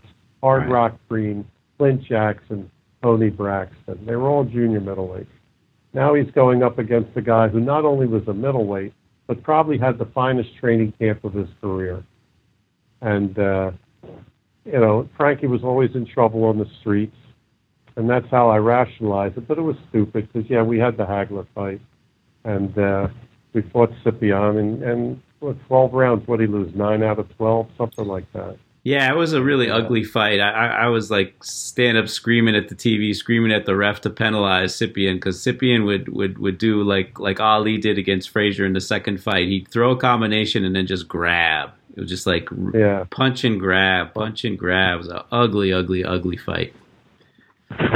But uh, my man got knocked off. But you mentioned Jeff Chandler. Jeff Chandler, probably one of the the, the best lower weight fighters, you know, of that era um, WBA champ for, for many years. I mean, he won it in, in 1980, and uh, believe he held it till 84.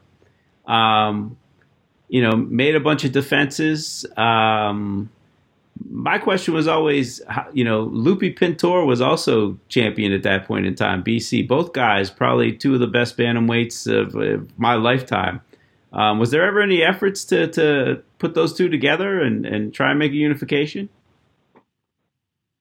I don't think I really tried that hard because um, Pintor and then at one point Alberto Davila.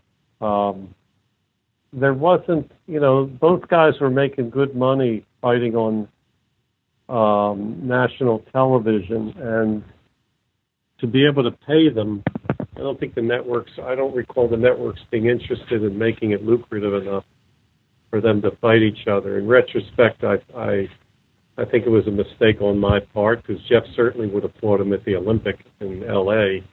Jeff was that kind of guy. He didn't care. You know, he went to Tokyo twice and won the title from a Puerto Rican in Miami.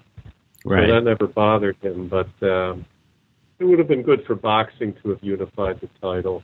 Um, I guess if I'd worked harder at it, we could have figured out a way to do it, but there was, you know, it's just money to be made, and no one was offering. Like if TV was paying us like two hundred thousand a fight, they weren't going to pay us five hundred thousand for the unification.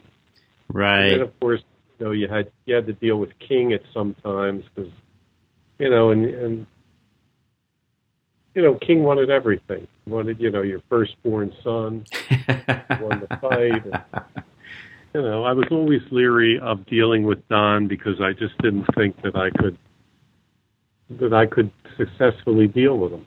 Hmm. Hmm.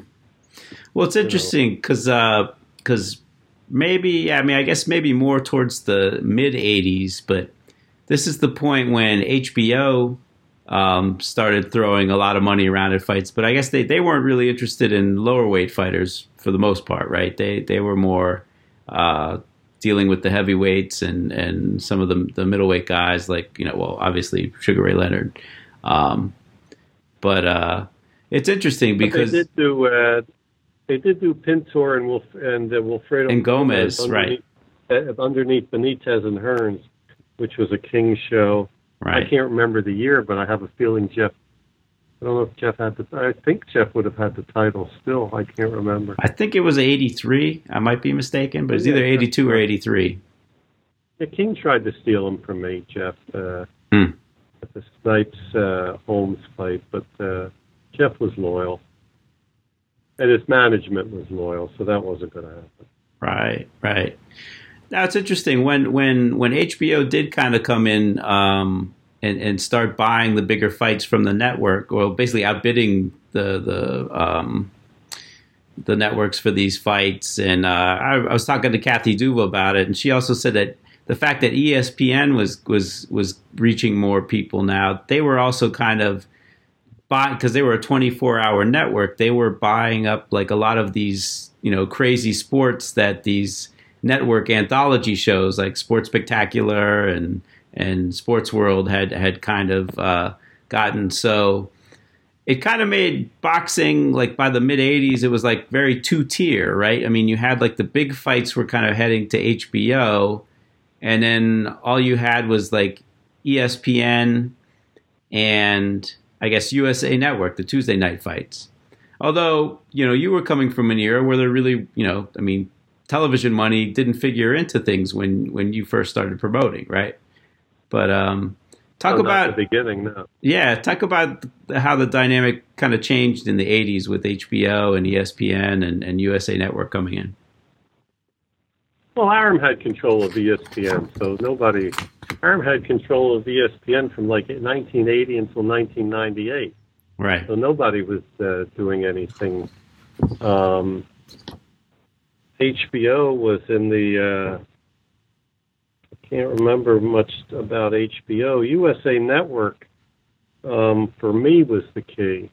Right. Um, you know, in in in, uh, in June of '86, Dan Duva had a deal with uh, USA Network um, to do monthly shows on a tape delay basis, and he was Dan was moving up the ladder, and uh, called me one day in May of '86 and said he had a date in June that he just didn't have time for, that I'd take it off his hands and do a show at the Blue Horizon.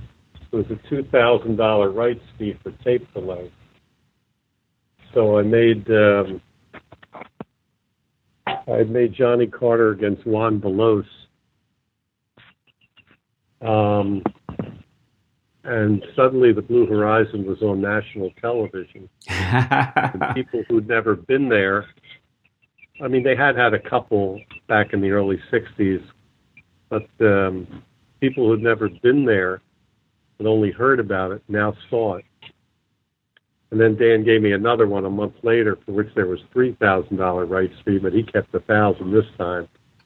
I think I did three tape delay shows that year one that they showed on New Year's Eve, which I happened to watch that night when I was somewhere. and in 1987, I had my own contract with USA Network for live fights, and I kept that deal from 1987 until the end in 1998. And people who never had seen the Blue Horizon, especially those in Philly, started coming, and we started selling out every show. And I still say, and I said this to someone the other day, that, and I hate to use the first nail in the coffin for boxing because people are saying how big boxing is now, but the demise of USA Network uh, when they got out of the boxing business, to me, was the beginning, was a major downturn in boxing popularity because USA Network was independent. They came from all over the country and they worked with many different promoters. And uh, I really think that was a big negative in boxing when they stopped. Mm. Yeah, that's interesting because, uh, yeah, I mean, obviously, you know, I, I, definitely when I when I think of Peltz Promotions from you know like the the mid '80s, uh, you know, through through to to the late '90s, yeah, I think of the two things: the Blue Horizon and and uh, Tuesday Night Fights, and you know, I think you you did like the only uh, world title fight ever at the Blue, right? You did uh, Charles uh, Charles Brewer and Joey DeGrandis, right? Right, December of '97. Right, right. It's interesting, but I mean, at a certain point, it seems like you know mainstream newspapers stopped covering the sport, right? And and I'm trying to think of like you know at, at what point that was. I mean, do you think also the fact that HBO had kind of pushed boxing onto premium cable and off of uh, network TV had a lot to do with it, or um, what, what, what's your take on that? And you're saying like late '90s, pretty much was when when boxing started to to slide into a niche sport. Well, Alex Wallau predicted that once it left the networks and it went to the pay stations and pay per view, that it would hurt boxing. And he was certainly right. I think the other thing that hurts boxing even more than that, and I've said this many times, is the demise of newspapers because you were a, let's say in Philly, if you're an Eagles fan, or a 76ers fan or a Phillies fan, and you want to read about the Phillies back then, you'd buy the newspaper and you'd read it. And as you were turning the pages, there'd be a boxing story because there were always boxing stories. So you'd read about it. Now, if you're an Eagles fan, you go to the football websites. Or if you're a Sixers fan, you go to the basketball websites. So the only people going to the boxing websites are the die-hard fanatics. Right. So you lose the crossover, and you lose. Uh, that to me is a is a is a monster reason right. the demise of boxing, more bigger than people realize. But even before that, I think like the mainstream papers stopped, you know, having a writer for you know, like a boxing writer, right? I mean, they they stopped having that. Um, and I remember the Sporting News, which was a, a, sports publication that you know I loved. They literally stopped covering boxing at some point in time, and I think it was the '90s. I mean, maybe it was you know the the sanctioning bodies and the corruption and I don't know Mike Tyson you know having the whole rape case and all that didn't help either. Um, but uh, at a certain point, it just seemed like you know mainstream papers just decided that boxing wasn't worth covering anymore, and uh, and uh, I don't know. I think it was you know probably all, all of that was going on around that time of the in the '90s, sometime like maybe late '90s. Because uh, well, I haven't checked it out, but people have told me that the shenanigans that went on in Tokyo after Tyson, after King tried to get the reversal, that Buster Douglas was down for 10 seconds, that that turned off a lot of sponsors and advertisers Hmm. because it was public and everybody read about what King was trying to do. You take this monster upset, one of the biggest upsets in the history of sports, and he's trying to reverse it publicly. And I think that turned off a lot of sponsors. Right. Absolutely. Hurt, Absolutely. hurt television. Right. You know, combine that with the fact that it's on premium cable and yeah, just just a lot of factors. Um, so and it's funny, but uh, around the time, or maybe like a year or two after Tuesday Night Fights conked out, ESPN decided to remake Friday Night Fights and open it up. Right, Top Rank uh, no longer had the stranglehold on it, and uh, you were serving as like a consultant or matchmaker to ESPN around that time. Is that right? It wasn't two years. It was actually August of '98 was the last USA show, and the first of the Friday night fights was October of that year at the Blue Horizon. Oh, okay. I I was the uh, I was the guy buying the fights, and I was still able to do my own fights, which of course brought out the uh, the critics saying how impartial. You know, when I got that job at ESPN, I actually thought that all my years of making good fights had finally paid off, and now I was going to be the guy that could make good competitive fights at a network. And I was, I, I, I thought I was like on top of the world. And uh, I've been independent for so long, I forgot what working with a big corporate mindset was all about. And I remember this Bill Cayton, who had helped make the deal for me, who we later wound up in court with over fight films. But anyway, uh, he said, "Is a one-year contract good enough?" I said, "Yeah, Bill, because we'll knock their socks off after a year, and they'll want to do more," which was a mistake. But four or five months into the job, the people who had hired me at ESPN, most of them had moved on to ABC or higher echelons in the business, leaving me at the mercy of the old boys club at ESPN. And five or six months into the job, I lost the ability to make the fights, and I became nothing more than an errand boy for the next, I don't know, three or however long I lasted there, 98 to maybe 2004. I can't remember. I stayed there because I needed to have some kind of entree because business was bad. But was probably it went from being like one of the shining moments of my career to probably the most disappointing part of my career that I ever encountered. Um, having to, I remember, I won't name him, but one of the announcers, and it wasn't Teddy, said to me, he said, they're afraid of you. He said, because you know more than they do, and that scares them. So it's never going to change. If it hadn't been for Teddy Atlas, though, I probably would have been out of there years earlier.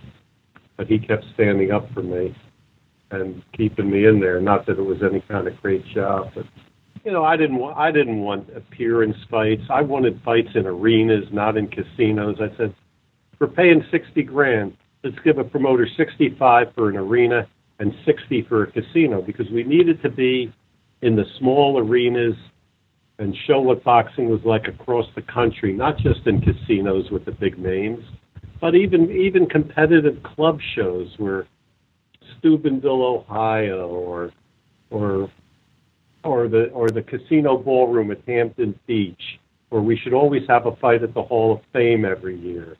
And, and, and we, instead, we were going, and I, I said, I don't want to do the IBA and the IBO and this bullshit, these organizations. And, but once I got pushed out of there, that's what we were back to.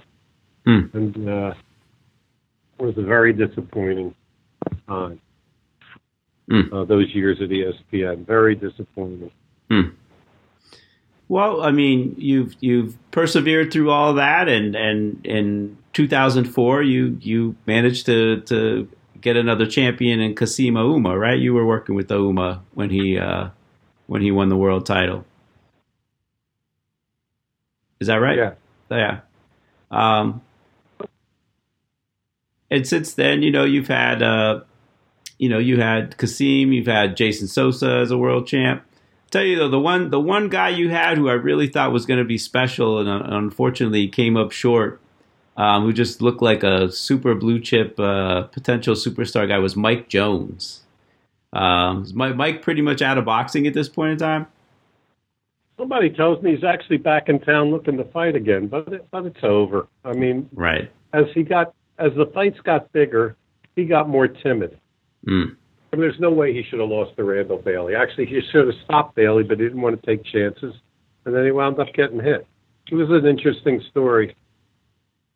He's fighting. He's fighting for the title, and he's so far ahead after nine rounds that the only way he can lose is by a knockout.